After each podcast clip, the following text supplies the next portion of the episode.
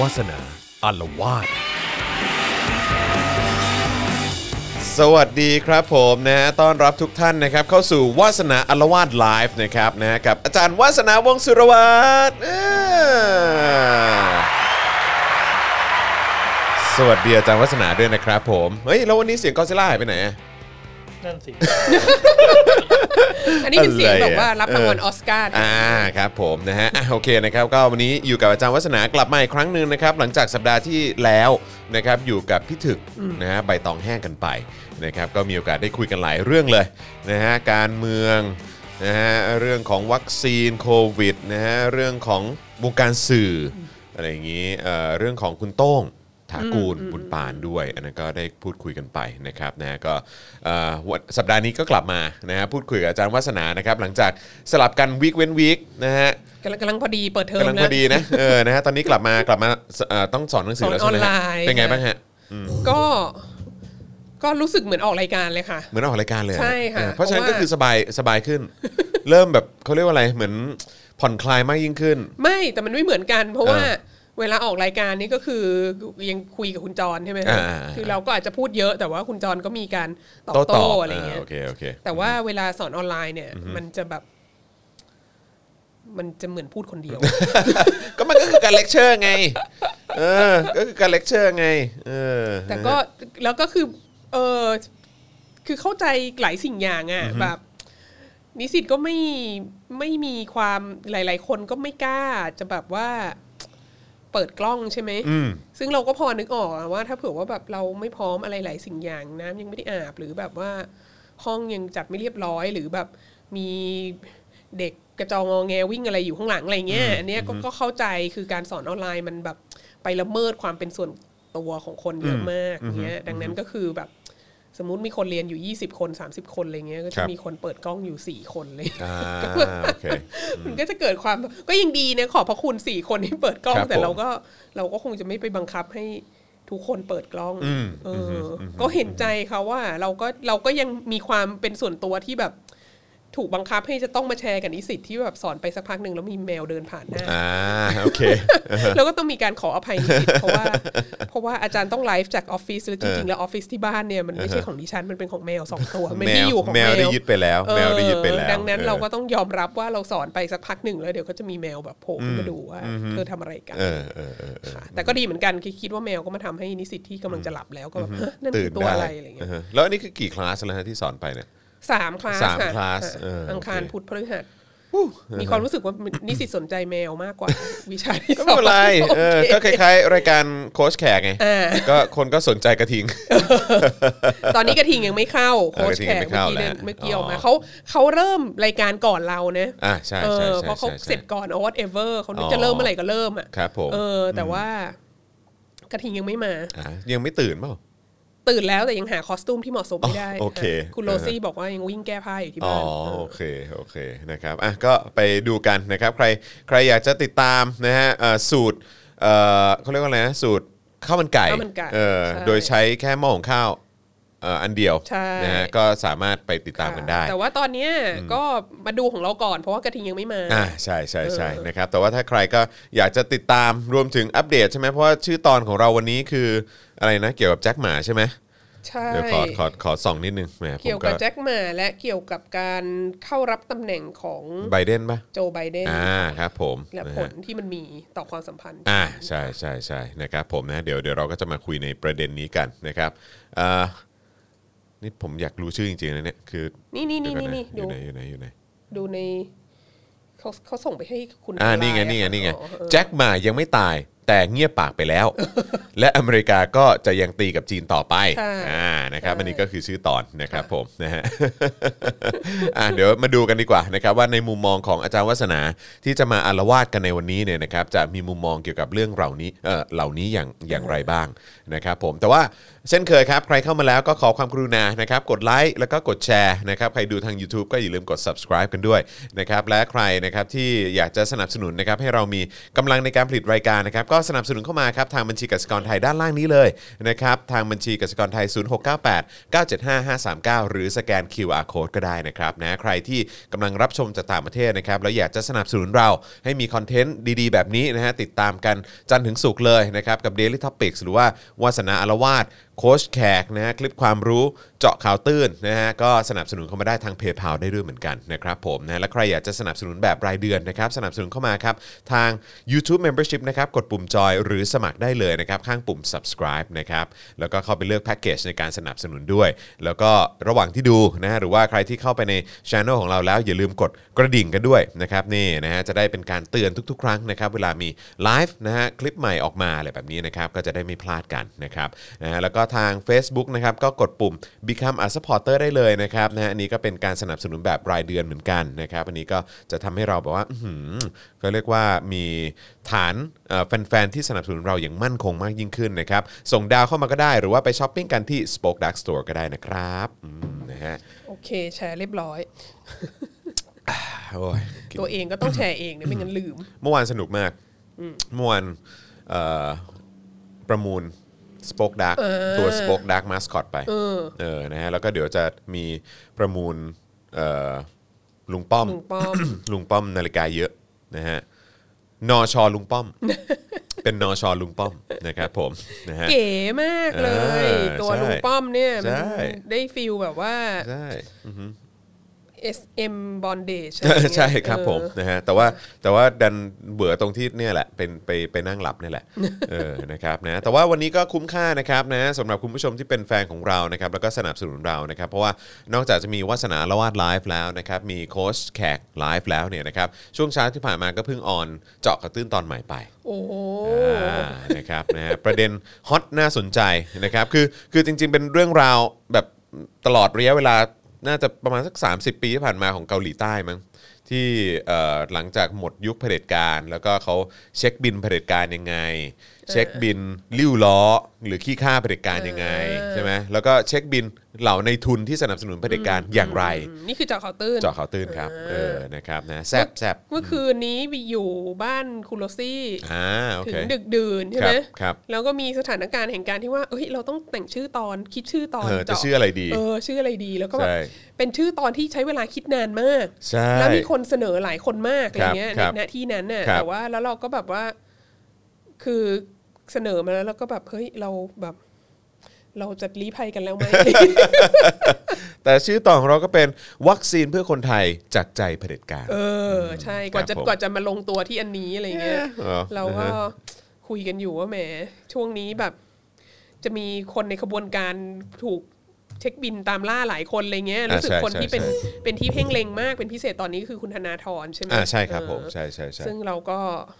เอาใจช่วยนะคะ แต่เราก็ เอาใจช่คง วยครับ จะไม่เอาใจช่วยถึงขนาดแบบว่าตั้งชื่อตอนให้แบบ เรามาถูกเพ่งเล็งแทนอะไรเงี้ย แต่มันก็แปลกนะ ยากอืม นี่คือเรากำลังพูดถึงบริษัทเนาะ ใช่ บริษัทเอกชนเนาะ ใช่ เออแต่ว่าก็สามารถสามารถโดน1นึกันได้เนาะ คืออยากคืออยากรู้ว่าเขาแบบ อยากรู้ว่าเขาใช้ตักกะอะไรอะ่ะเหมือนเหมือนเคสเดียวกับที่เพนกวินกับลุงโดนฟ้องที่ใส่คอปท็อปเดินห้างอะ อ่าใช่ครับ เอ ผม ออยากฟังการสืบพยานของ ใช่ คดีนั้นมากเลย ใช่ อะว่า ว่ามันมีปัญหาอะไรเหรอการใส่คอปท็อปเดิน ใช่ ห้างเนี่ย คือทำไมเหรอมันคือการใส่ครอบท็อปแล้วมัน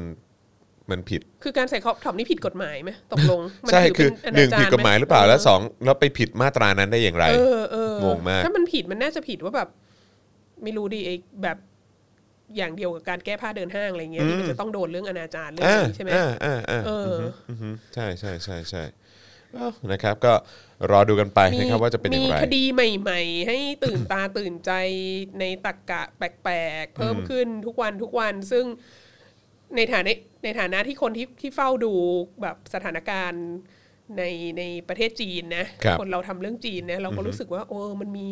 เขาเรียกอะไรมันมีความคล้ายคลึงกันอยู่นะ หลังๆในช่วงจริง ๆ ตั้งแต่ ตั้งแต่ปีที่แล้วแหละตั้งจริงๆตั้งแต่ปี 2019 ทั้งปีที่แบบมีการประท้วงใหญ่ที่ฮ่องกงอ่ะแล้วพอปีที่แล้วมีออกกฎหมายความมั่นคงใช่ไหมหลังจากที่ออกกฎหมายความมั่นคงปุ๊บก็มีการจับแบบด้วยเหตุผลประหลาดประหลาดๆอ่ะ อืม มาเรื่อยๆเลยอะ แล้วก็แบบแล้วก็ไม่อธิบายแล้วก็จับไปแล้วก็อุ้มไป อุ้มไปขังไว้ที่แผ่นดินใหญ่ แล้วก็ขังลืมไว้แบบร้อยวันสามเดือนกว่าอะไรเงี้ยเราก็ถึงจะแบบได้ขึ้นศาลแล้วพอขึ้นศาลก็บางส่วนก็ปล่อยตัวกลับมาคือแบบ ทนายก็ไม่ให้แต่งอะไรเงี้ยคือ มหัศจรรย์เนี่ยแล้วเหตุผลที่จะต้องถูกจำคุกหรือถูกอะไรต่อมีอะไรถูกดำเนินคดีเนี่ยมันก็มันก็มหัศจรรย์พันลึกขึ้นทุกวันทุกวันทุกวันทุกวันอะไรเงี้ยเอออเราก็รู้สึกว่าแบบเราก็บ้านพี่เมืองน้องจริงๆนะ สุดๆเลยครับ โอ้ยจะเรียกบ้างพี่เมืองน้องเหรอฮะ คือควรจะเรียกว่าเราเป็น เรา เรา เป็ เป็น นเรา เป็น เป็น เด็ก อะไร เขา ดีเราเป็นรัฐบริวาร เออเป็นรัฐบริวาร เป็นรัฐบรรณากาเอรอเป็นคำที่เหมาะ เป็นคำที่เหมาะ เออใช่ เป็นคำที่เหมาะนะครับนะฮะอ่าโอเคเดี๋ยวอีกสักครู่หนึ่งเราจะเริ่มกันแล้วนะครับนะเพราะฉะนั้นก็เข้ามาอย่าลืมกดไลค์กดแชร์แล้วก็อย่าลืมกด subscribe กันด้วยนะครับ สวัสดีคุณชนทิชานะครับ ตามจับคนใส่ครอบถอปแบบนี้แสดงว่ารูปจริงหรือเปล่าเนี่ยอืมนะครับ รูปไหนเหรอคะ นั่นนะสิเออหมายถึงรูป ไหน เราก็ไม่เข้าใจ รูปไหนคะ นะครับนะฮะเอ่อแดนสนธยาคู่ค่ะ คุณชนทิชาบอกนะครับนะ ฮะคุณซูคุณซูชิบอกอาจารย์คิดยังไงกับโทรศัพท์มิที่ขายถูกแต่ก็คนอื่น อ๋ออ อ๋อ อันนี้ แต่มันก็มีผลิตภัณฑ์หลายอย่างของของอะไรเสี่ยวมี่ที่เราก็ที่เราก็ใช้นะ เออ พัดลมอะไรอย่างเงี้ยใช่ไหมเออใช่ใช่ก็มีอะไรพวก มัน นั้นอ ก็ ยู่ คืออันอันเนี้ยถ้าจะแฟร์กับเขานะ คือหมายถึงว่า มันก็เป็นจุดเริ่มต้นของการเรียนรู้การพัฒนาอะไรต่างๆ แหละ เราก็หวังว่าคือเขาก็ทำผลิตภัณฑ์เยอะแยะมากมายใช่ไหมมันก็มีทั้งผลิตภัณฑ์ที่คนอื่นไม่ทำกันแล้วเขาก็ทำ อ่ะครับ และผลิตภัณฑ์ที่คนอื่นทำแล้วเขาก็ทำอะไรเงี้ย อ๋อนี่ไงไอ้เครื่องฟอกอากาศไง เออ ใช่ไหมที่เรา ออ ที่เราก็ใช้ของเขาเหมือนกัน ใช่หรือว่า ที่ดิฉันใช้ก็คือเครื่องล้างแว่น อ๋อเหรอใช้เครื่องล้างแว่นด้วยเหรอ เครื่องล้างแว่น อ๋อเหรอ คุณโรซี่ซื้อมาให้ โอ้ยเมื่อก่อนอยากได้มากเลย เออ สมัยแบบ สมัยที่ใส่แว่น เอ่อของท็อปเจริญอ่ะ อ๋อเออเออเออ แต่เดี๋ยวนี้เสี่ยวมี่ท เออเสี่ยว โอ้ มี่ทำเครื่องล้างแว่น ำเออ นะเขาก็ทำเขาก็มีเทคโนโลยีหลายอย่างที่เขาทำที่คนอื่นเขาไม่ทำแล้วไม่คิดจะทำอะไรเงี้ยเออซึ่งมันก็ดีทีนี้ ทีนี้มันก็มีเทคโนโลยีบางอย่างที่คนอื่นทำเยอะแล้วเงี้ยเขาก็มาทำให้มันถูกลงอะไรอย่างงี้ใช่ไหมเออโดยเฉพาะโทรศัพท์เนี่ยมันเป็นสิ่งที่แบบโอ้โห แข่งกัน cutting edge มากอะไรเงี้ยเราก็คิดว่า นึกถึงซัมซุงสมัยก่อนเนาะ ครับ ซัมซุงสมัยก่อนเนี่ยก็ก็ถูกมองว่าแบบ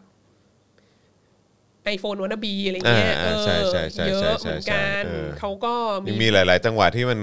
เขาใช้คำว่ากระหลงโป้งอะ เออคือ แบบอะไรก็ไม่รู้แบบ คือกว่าจะ เออนี่มีปัญหากับดีไซน์นะหรืออะไร ใช่ เออ กว่าจะออกมาเป็นคือคือซัมซุงรุ่นแรกนี่เขียงมากเลย ครับ ใช่ไหม ครับ เอออ กว่าจะกว่าจะมาถึงวันนี้ซัมซุงก็ต้องผ่านยุคนั้นมาเหมือนกันก็ ใช่ ก็ก็เป็นธรรมดาแหละใน ครับ การพัฒนาบริษัทใหม่ๆอะไรเงี้ยมีอีกเอออีกแล้วเต้ยก็ตอนนี้ก็เป็นซัมซุงใช่ไหม อ่าใช่ ตอนนี้ก็เป็นซัมซุงที่แบบว่าก็มีสาวกซัมซุงแล้วก็มีสาวก iPhone อืม ที่ ใช่ แล้วก็มีบางอย่างที่เครื่องซัมซุงก็ทำได้ดีกว่า iPhone บางอย่าง iPhone ก็ทำได้ดีกว่าซัมซุงแต่ whatever อะไร อ่า เงี้ย ใช่ เอออก็จำได้มันมีคำหนึ่งว่าแบบสตีฟจ็อบเองนั่นแหละ ที่พูดว่า Android อ่ะเป็นแบบ Android อ่ะเป็นเอ่อระบบที่ขโมยเขามาเอออแล้วสตีฟจ็อบเนี่ยเกลียด Android มาก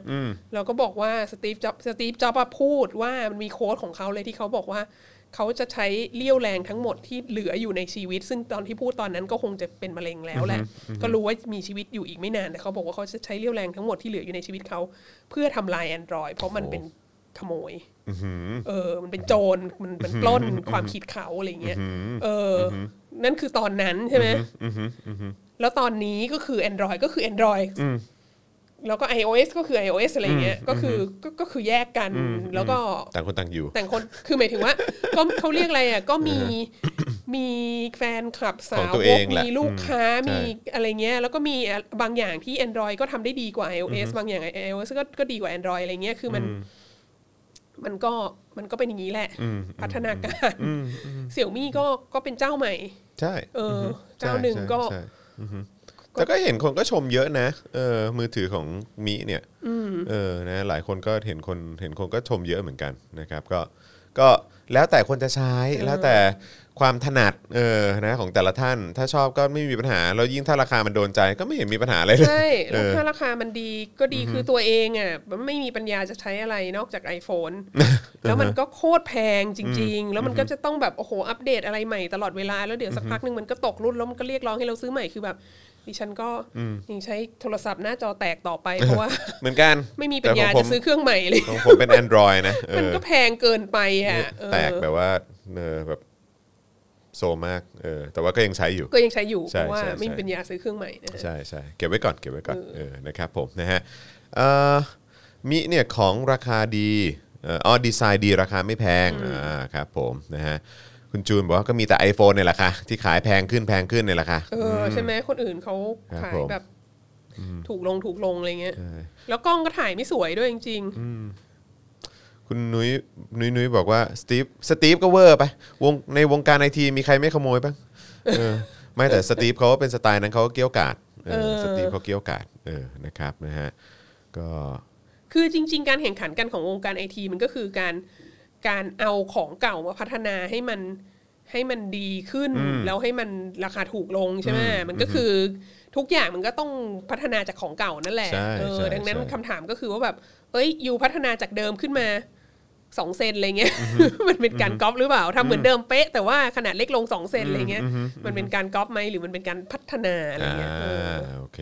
พูดลำบาก นะฮะคุณอะไรคุณดาเลียบอกว่าวันหลังเอ่อมารีวิวแอปที่ใช้ประจำหน่อยไหมคะ ตอนนี้แอปที่ใช้ประจำคืออะไรรู้ไหมฮะ Air Visual อ๋อเออ ใช่ ดู แอป PM แอปแอป 2.5 ดู PM 2.5ครับมนะฮะแล้วโดยเฉพาะยิ่งถ้าเป็นเนี่ยสุกร์เสาร์อาทิตย์เนี่ยลูกมาเนี่ยโอ้ จะ โห ให้ลูกออกไปเล่นนอกบ้านไหม ต้องเช็ค อะเลไรงี้ยอะต้องเช็คเลย เออ แบบจะไหวเหรอวะเออ ใช่ จะให้ลูกออกไป ใช่ หรือแม้กระทั้งทุกวันนี้ลูกอยู่อีกบ้านหนึ่งก็ยังแบบต้องส่งไปให้พี่เลี้ยงดูเลยนะบอกว่าเออดูอากาศดีๆนะจะถ้าจะให้ลูกออกไปเล่นข้างน อกอ่ะเออนะฮะ โอเคนะครับผมคิดว่าเดี๋ยวเราเริ่มกันเลยดีกว่านะครับนี่ก็ 10 โมงจะ 11 โมงแล้วเนาะนะครับนะเพราะฉะนั้นเรามาเริ่มต้นประเด็นของเราในวันนี้กันดีกว่านะครับนะฮะเรื่องราวของแจ็คหมาที่โผล่มาแล้วนะฮะ เออ แต่ว่าแต่เขาเรียกว่าอะไรก็ก็เงียบปากไปแล้วใช่ไหม เออ นะฮะแล้วก็อีกประเด็นหนึ่งก็คืออเมริกาเนี่ยก็คงจะตีกับจีนต่อไป ค่ะ นะครับผมอ่ะ เหมือนเหมือนเขาเหมือนเขาดูรายการเราแล้วเขาก็รู้ว่า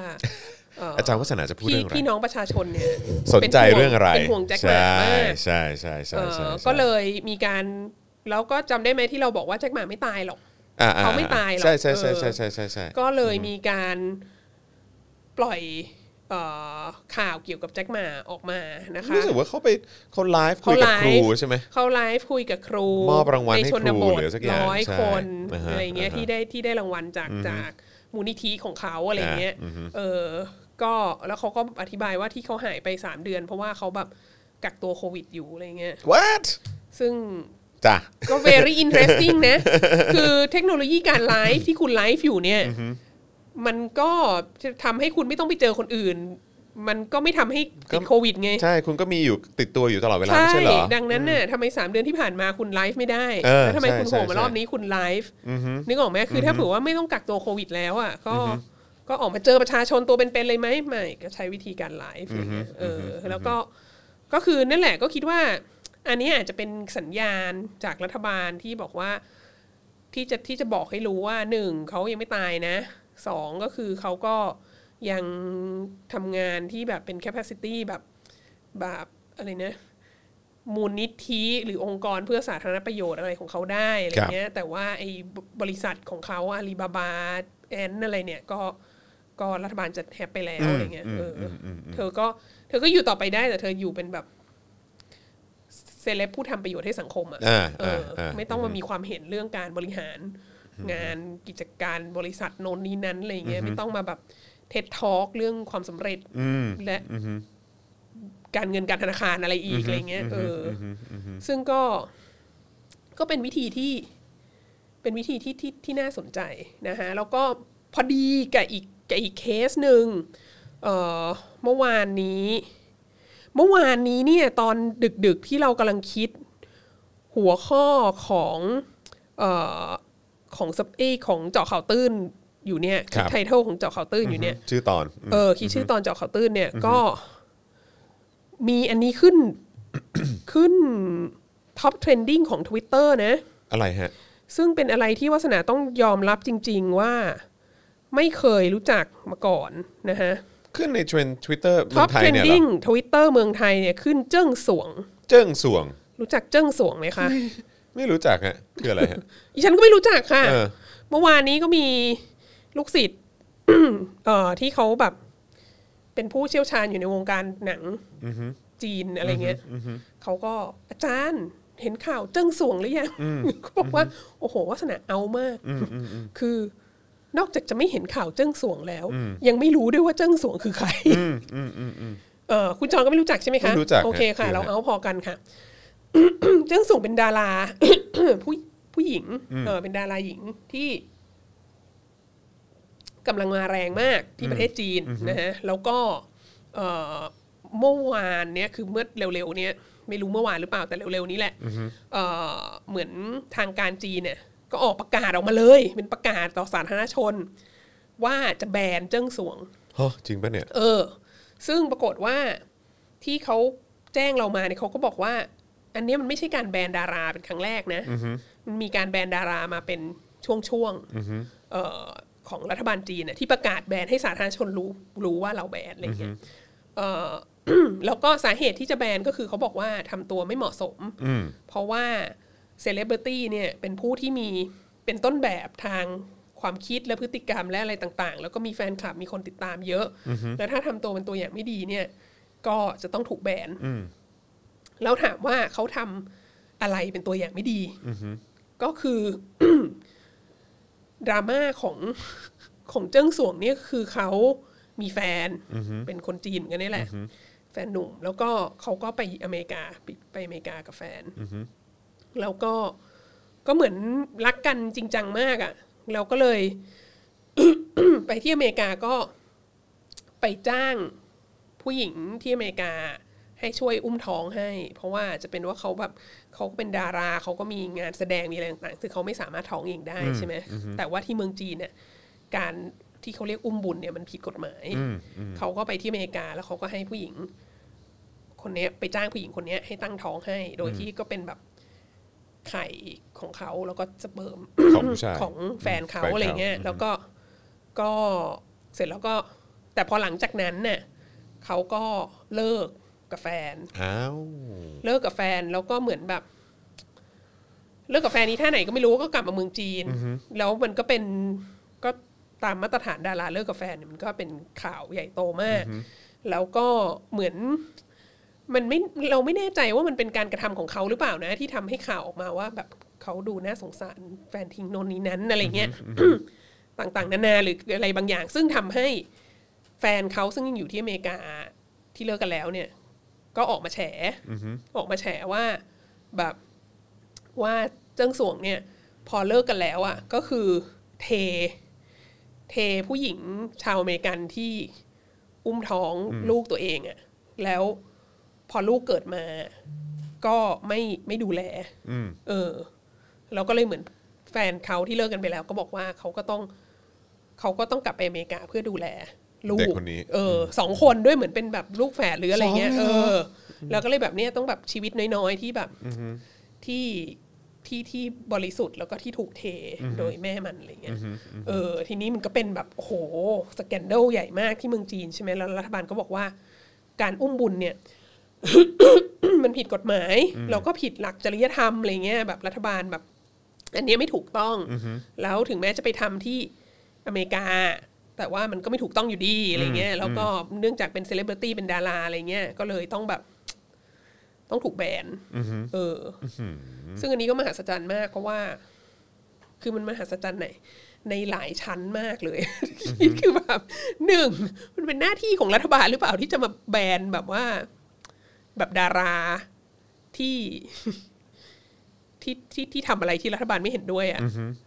เออ โดยที่ไม่สามารถดำเนินคดีในประเทศได้ด้วยนะ เพราะว่าไม่ได้ทำอยู่ในประเทศอะไรเงี้ยเออ แล้วก็เหมือนมีมีประวัติคนอื่นที่เคยโดนแบนเหมือนกัน เพราะว่าแบบพีกัญชาอะไรเงี้ยซึ่งแบบโอเคพีกัญชาก็ผิดกฎหมายก็ไปจัดการเขาทางกฎหมายมันเป็นหน้าที่ของรัฐบาลที่จะมาแบนหรือเปล่า แต่แบ อะ น ไร มั เงี้ น ย ก็เอออืม เออทีนี้มันก็เลยเป็นเรื่องที่เราเพิ่งได้รับเพิ่งได้เรียนรู้ เมื่อวานนี้เองนะดิฉันก็เรียนรู้อะไรใหม่ๆอยู่เสมออว่ารัฐบาลจีนเนี่ยเขามองว่า เซเลบริตี้เนี่ยมีหน้าที่นอกจากจะแบบเอนเตอร์เทนประชาชนและอะไรต่างๆ แล้วอะก็มีหน้าที่ต้องสนับสนุนการปฏิวัติไง คือต้องสนับสนุนรัฐบาลไงเออ ต้องเป็นเขาเรียกอะไรกระบอกเสียงพอพักกันได้ให้รัฐบาล ในสิ่งที่รัฐบาลมองว่าเป็นเรื่องที่ถูกต้องอะไรอ ใช่ ย่างนี้ก็ แล้ว ต้อ ถ้าง ไม่ทำตามนโยบายของรัฐบาลน่ะหรือถ้าวิพากษ์วิจารณ์รัฐบาลหรืออะไรเงี้ยก็ก็จะต้องถูกแบนอืมอันนี้มันเป็นแนวคิดที่แบบยุคปฏิวัติวัฒนธรรมมากเลยนะคือแบบศิลปะที่ไม่รับใช้การปฏิวัติเนี่ย เป็นศิลปะที่ต้องถูกทำลายทิ้งอะไรเงี้ยเออ าอ่าอ่า ก็เลยดังนั้นก็จะมีการแบนดาราหรือเซเลบริตี้ที่แบบหนึ่งไม่ทำตามนโยบายของรัฐบาล หรือสองวิพากษ์วิจารณ์รัฐบาลหรือสามเอ่อทำให้ประเทศเสียภาพลักษณ์เอออมาเรื่อยๆอะไรเนี้ยก่อนหน้านั้นก็มีคนหนึ่งที่ดังมากทางเหวยที่เล่น last caution ก็โดนแบน เพราะว่าโป๊เกินไปอะไรเงี้ย อ๋อจริงเหรอ เออ โอ้ยตายละ แต่ว่าก็ได้รับแจ้งมาว่า การแบนในลักษณะเนี้ยมันไม่ได้แบนตลอด มันแบนอยู่แบบช่วงหนึ่งแล้วตอนหลังก็จะอาจจะค่อยลิฟต์แบนแล้วก็อนุญาตให้กลับมาได้อะไรเงี้ย ก็จะมีดาราที่ที่โดนอย่างเช่นแบบ จางซื่อยี่ก็โดนอยู่ช่วงหนึ่งใช่ไหมแล้วก็ก็แต่ก็ได้ทราบข่าวว่าทั้งทางเหวยทั้งจางซื่อยี่ก็กลับมาเริ่มเล่นหนังเล่นซีรีส์อะไรได้แล้วอะไรเงี้ยอนุญาตให้กลับมาทำมาหากินได้ต่ออะไรเงี้ยแต่ว่าเหมือน จะต้องถูกคีปอินไลน์อ่ะคืออย่ามาพูดอะไรที่มันที่มันจะมีปัญหาต่อรัฐบาล หรืออย่าทำอะไรที่มันขัดกับนโยบายหรือ เออนโยบายของรัฐบาลอะไรเงี้ยก็รู้สึกว่าพูดมายาวทั้งหมดนี้นอกจากจะบอกว่า ฉันก็ ฉันก็รู้นะว่า เจิ้งส่วงคืออะไร ทั้งที่จริงๆเราเพิ่งรู้เมื่อวาน อะไรเงี้ยแล้วคือพอตอนกลางคืนเปิดดูท็อปเทรนดิ้งทวิตเตอร์ของไทยก็แบบ เดี๋ยวเนี่ยตกใจ โอ้ เลย โห ขึ้นท็อปเทรนดิ้งขึ้นท็อปเทรนดิ้งตอนแบบห้าทุ่มกว่าอะไรเงี้ย มหัศจรรย์มาก ว้าว ก็ ก็คิดว่าอันเนี้ยมันก็อาจจะเป็นคือแจ็คหมาก็อาจจะเป็นในลักษณะใกล้เคียงกัน ก็คือถูกแบนในฐานะเซเลบ r ิตี้ ครับ เพราะว่าจริงๆ ก่อนที่เขาจะหายตัวไปอ่ะเขาก็เกษียณตัวเองออกมาจากอาลีบาบาแล้วนะครับ ก็คื ครั อบ ว่าเขาก็ก็คนอื่นก็ทำแล้วแล้วเขาก็เหมือนแบบเป็น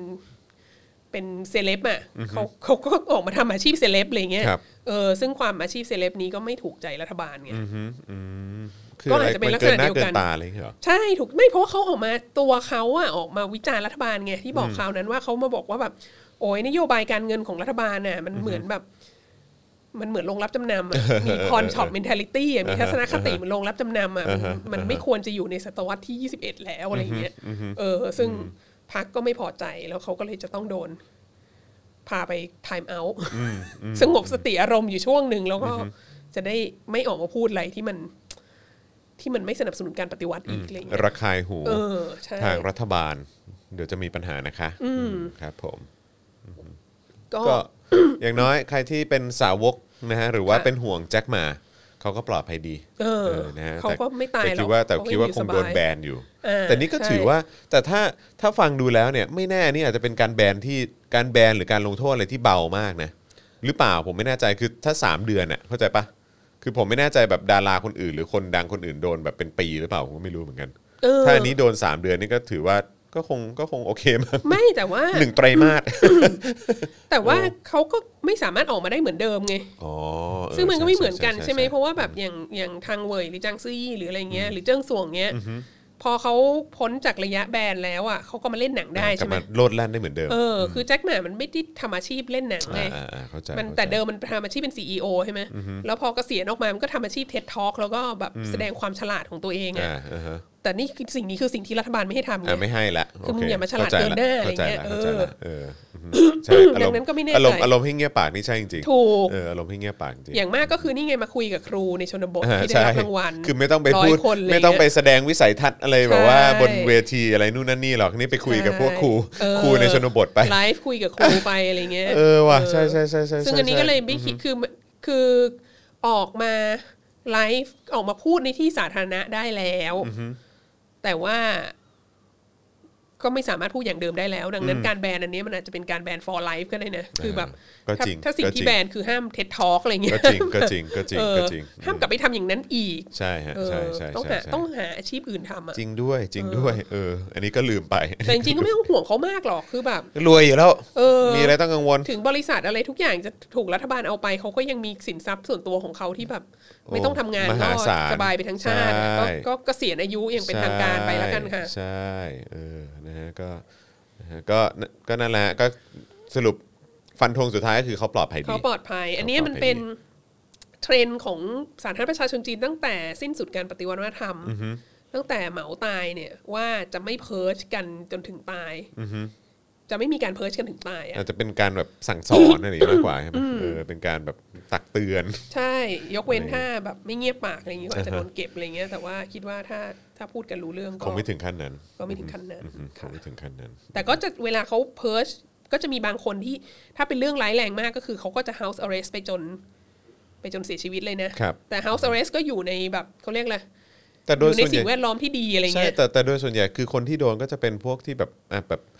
อาร์ติสอะไรแบบพวกเอ่อนักเขียนอะไรพวกนี้ป่ะฮะแบบ มี พว ทุ ก ก ทนาย มี อะไร ทุก แบบ ระดับ สิทธิ มีมทุก นุษย ระดับ ชนอะไรอย่างเงี้ยเออที่ออกมาเรียกร้องอะไรพวกนี้พวก โ แอคทิวิสอะไรพวกนี้ แต่ ป่ะ สิทธิมนุษยชนเนี่ยจะติดคุกไปเลย อ๋อติด นะ คุกไปเลย ออ ใช่ไหม แต่ไม่ถึง อ๋อ ว่า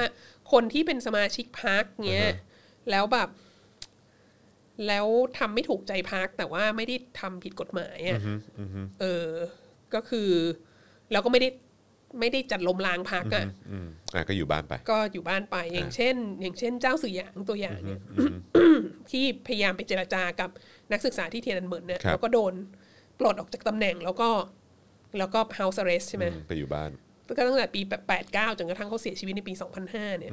แต่ก็มีคนเห็นไกลๆ เหมือนกันช่วงทศวรรษ 1990อะว่าเขาแบบ ไปตีกอล์ฟที่ อ๋อ สนามกอล์ฟของพาร์คอะไรอย่างเงี้ อ๋ ย อเหรอฮะ เออ ก็คือออกก็ตีกอล์ฟได้ก็แบบทำนั้นทำนี้ได้แต่ห้ามให้ใครเห็นเลยทั้งสิ้นอะไรเงี้ย โอเค เออ ก็คือแล้วก็ต้องมีแบบเหมือนแบบ secret service ตามอะไรเงี้ย คือก็อยู่แบบ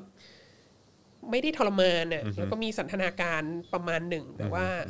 ห้ามมีคอนแทคกับพับลิกอะไรเงี้ย อ๋อ อันนั้นน่าจะเป็นเคสที่ร้ายแรงที่สุดในแง่ของการเพิร์ช ครับครับ ซึ่งก็ก็ก็ร้ายแรงกว่าแจ็คหมาเยอะอะ ครับ แต่ว่าช่วงหลังๆอ่ะเรามีความรู้สึกว่า โดยเฉพาะตั้งแต่สีสีจิ้นผิงขึ้นมาเนี่ย มันมีคนที่โดนเพิร์ชด้วยเรื่องขี้หมาเยอะมากอะคือแบบเรื่องที่มัน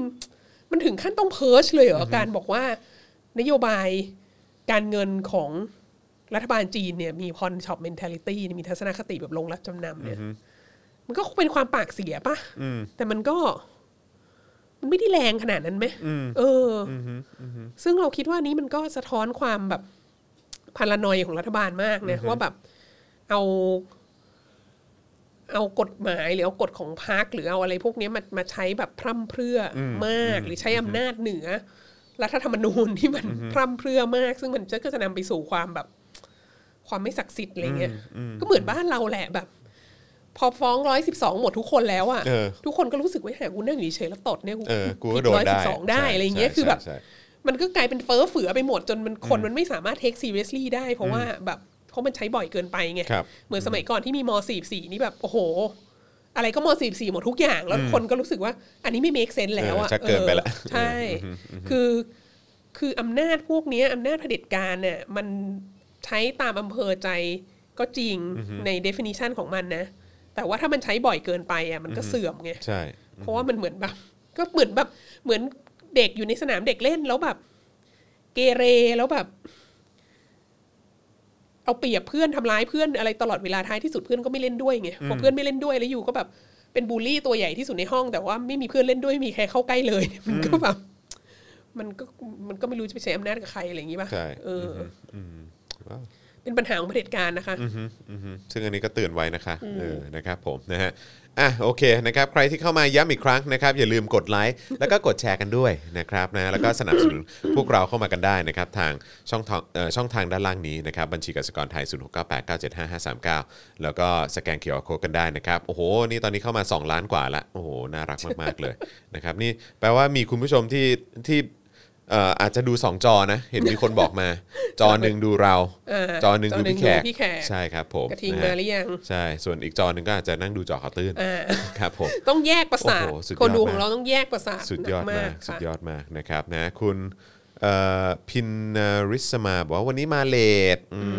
มครับผมเฮ้ยแต่เราตรงเวลานะ ไม่ไม่ไม่กระทิงกระทิง อ๋อกระทิง อ๋อโอเคนะฮะเอ่อคุณจูนเมกาบอกว่าคือหมายถึงการเดินทางไปสู่จุดเสื่อมใช่ไหมครับเนี่ยอืมนะฮะก็คือเรื่องของการใช้กฎหมายอะไรต่างๆ เป็น เนี่ย การ เนาะ ใช้อำนาจเผด็จการพร่ำเพรื่ออการแบบการเพิร์ชเยอะเกินไปอ่ะเออซึ่งการเพิร์ชเยอะเกินไปเนี่ยมันจะเป็นลักษณะที่เป็นความเสื่อมอย่างชัดเจนของของการปฏิวัติวัฒนธรรมอ่ะความพังของการปฏิวัติวัฒนธรรมก็คือเพิร์ชคนเยอะมากเยอะๆๆๆๆเยอะจนในที่สุดเมื่อพระเจ้าตายแล้วอ่ะคือเมื่อเหมาตายอ่ะคนที่เหลือประชาชนอะไรทั้งหลายก็มีความรู้สึกว่า เออพอเหอะอืมมัน เนี่ยเขาบอกว่า เสื่อมเลย คุณคุณฤทธิพันธ์บอกว่าคือการเพิร์ชหลังๆ มันกลายเป็นอะไรที่เขาเรียกว่าที่เขาใช่ไหมเขาเรียกว่า hurt the feeling of Chinese Chinese people people เห็น ใช่ คำนี้ออกมาบ่อยมาก ใช่ ซึ่งแบบแล้วก็เลยทำให้เรามีความรู้สึกว่า โอ้โห นี่แบบเผด็จการไทยก็ลอกเขามาอีกแล้วอะหรือเขาเลิกลอกเราอะ ไม่รู้เหมือนกัน แบบ แต่ก็อะไร เพิร์ด นะ the feelings of ใช้ แบบ เป็น คนไทยผู้ รั รั บบ ริ ชาว าร ติอะไร ไม่ใช่นะ เงี้ยเออ ก็อาจจะต้องมีการเรียนรู้จา ใช้ ก เห รัฐ ตุ บ ผ ริ ล วาร เหมือนกันอะไรเงี้ยก็เหมือนที่แบบข้ออ้างที่ที่ที่จะเอาไปฟ้องธนาธรนี่ก็เป็นอย่างนี้นะ ใช่ คือแบบอะไรนะทำร้ายจิตใจของคนไทยผู้รักชาติอะไรเงี้ย เออ ผู้รัก คือ ส แบบ ถาบันอะไรเงี้ย ซึ่งแบบ แล้ว คือ มันผิดตรงไหนมันผิดกฎหมายตรงไหน คือจิตใจของคนไทยผู้รักสถาบันนี่มันเปราะบางมากเลย นั่น เนอะ น่ะสิ แล้วคุณแบบ คุณมันรู้ได้ยังไงว่า คือหนึ่งคุณรู้ได้ยังไงว่า ใครรักสถาบันใครไม่รักสถาบัน แล้วสองคุณรู้ไปถึงจิตใจเขาด้วยว่าเขาแบบถูกทำร้ายไปแล้วอะไรเงี้ยเออก็เนี่ยแหละเหมือนทำร้ายจิตใจของคนจีนเนี่ย ครับ คนจีนแม่งมีมากที่สุดในโลกอ่ะ อืมอือฮึ เออ แล้วมึงรู้ได้ไง รู้เลยนะว่า ว่าเจิ้งส่วงไปเท ไปอุ้มบุญอยู่ที่อเมริกาเนี่ยแบบว่าทำร้ายจิตใจเขาอะไรเงี้ยเขาก็อาจจะรู้สึกว่าแบบเสึกกับกูอะไรเงี้ย เอ เอ อ อ เออ นั่นแหละค่ะ ครับ นะฮะอ่ะโอเคนะครับ ก็ประเด็นเกี่ยวกับเรื่องแจ็คหมาก็เคลียร์ไป ใช่ นะครับ คราวนี้เราจะมากันที่เรื่อง กับที่สหรัฐอเมริ ส กา หรัฐอเมริกา ค่ะ ไหมแล้วก็ เรื่องนี้อะ กับการตีกับจีน เออ คือคนพูดเยอะมากนะ เรื่อง เรื่องโจไบเดนเข้ารับตำแหน่งอะ ครับ ซึ่งทีแรกเราก็รู้สึกว่าเราก็ไม่อยากจะพูดหรอกเพราะมันเฟอแล้วอะคน อ่า พูดเยอะมาก อ่าฮะอ่าฮะ แต่ว่ามันก็มหัศจรรย์พันลึกที่ ในช่วงสัปดาห์ที่ผ่านมา มันก็มีข่าวออกมาเกี่ยวกับความสัมพันธ์สหรัฐอเมริกากับจีนเยอะมาก ครับ แล้วก็มีข้อมูลออกมาเยอะมาก ซึ่งก็เลยรู้สึกว่า เออ ก็ต้องพูดหน่อยละกัน เพราะมันก็เป็นเรื่องสำคัญ คือ เราก็ปฏิเสธไม่ได้ว่าสองประเทศนี้เป็นประเทศที่มีอิทธิพลมากที่สุดในโลกเนอะแล้ว ครั ก็ บ ความสัมพันธ์ระหว่างสองประเทศนี้ก็ก็เป็นที่จับตามองมาโดยตลอด แล้วก็ประธานาธิบดีทรัมป์ก็เป็นเป็นบุคคลผู้สร้างสีสัน ใช้คำดีๆหน่อยสร้างสีสันให้กับความประวัติศาสตร์ความสัมพันธ์สหรัฐอเมริกากับจีนมากในสี่ปีที่เขาดำรงตำแหน่งอยู่ แล้วก็มันก็เป็นสิ่งที่ทุกคนก็สงสัย มาอยู่เรื่อยๆว่า แล้วก็ก่อนจะถึงสัปดาห์นี้ที่ที่มีการถ่ายโอนอำนาจจริง ๆ เนี่ย ก็เราเราก็มีคนถามเรามาเยอะมากแล้วว่าเอ้ยไบเดนเป็นประธานาธิบดีแล้วอะไรจะเปลี่ยนบ้างอย่างเงี้ยจริง ๆ เราพูดเรื่องนี้ก่อนหน้านี้มาสักพักแล้ว ใช่ อะไรเงี้ย ใช่ เอ ใช่ ออก็เลยคิดว่า เออก็ก็คุยเรื่องนี้กันหน่อยละกัน เพราะว่ามันมันก็สำคัญจริง ๆ ทีนี้ ก่อนจะพูดว่าจะมีอะไรเกิดขึ้นบ้างอะ่ะ เราต้องคือบางคนที่ตาม Facebook เราก็อาจจะเห็นว่า เราก็โพสต์ข่าวเรื่องเกี่ยวกับการสาบานตนของเอ่อไบเดนหลายข่าว แล้วก็เรื่องข่าวเรื่องความสัมพันธ์ระหว่างสหรัฐอเมริกากับเอ่อกับจีนหลายข่าวในช่วงเมื่อวานนี่แหละเมื่อวานนี้เยอะเพราะว่าข่าวไบเดนมันเยอะมาก ครับ เออ แล้วเราก็พบว่ามันก็มีการคอมเมนต์จากผู้คน เพราะว่าข่าวพวกนี้เราก็โพสต์แบบพับลิกใช่ไหมมีคนเข้ามาคอมเข้ามาคอมเมนต์เยอะมาก แล้วเราก็พบลักษณะหนึ่งของการคอมเมนต์ของคนจำนวนมาก เป็นลักษณะของการ เราต้องบอกว่าเป็นปัญหาในการมอง เอากรอบคิดแบบที่มองการเมืองไทยอะ ไปมองการเมืองสหรัฐอเมริกาเออซึ่งไอ้กรอบความคิดแบบนี้อะจริง ๆ มันก็ไม่เฮลตี้ที่จะใช้มองการเมืองไทยด้วยอะเออ แต่ว่าเรารู้สึกว่าสังคมไทยอ่ะชอบเป็นอย่างนี้ กล่าวคือมันจะมีแนวโน้ม แล้วมันนาราทีฟนี้เราจะเห็นในการเมืองไทยบ่อยมากนะ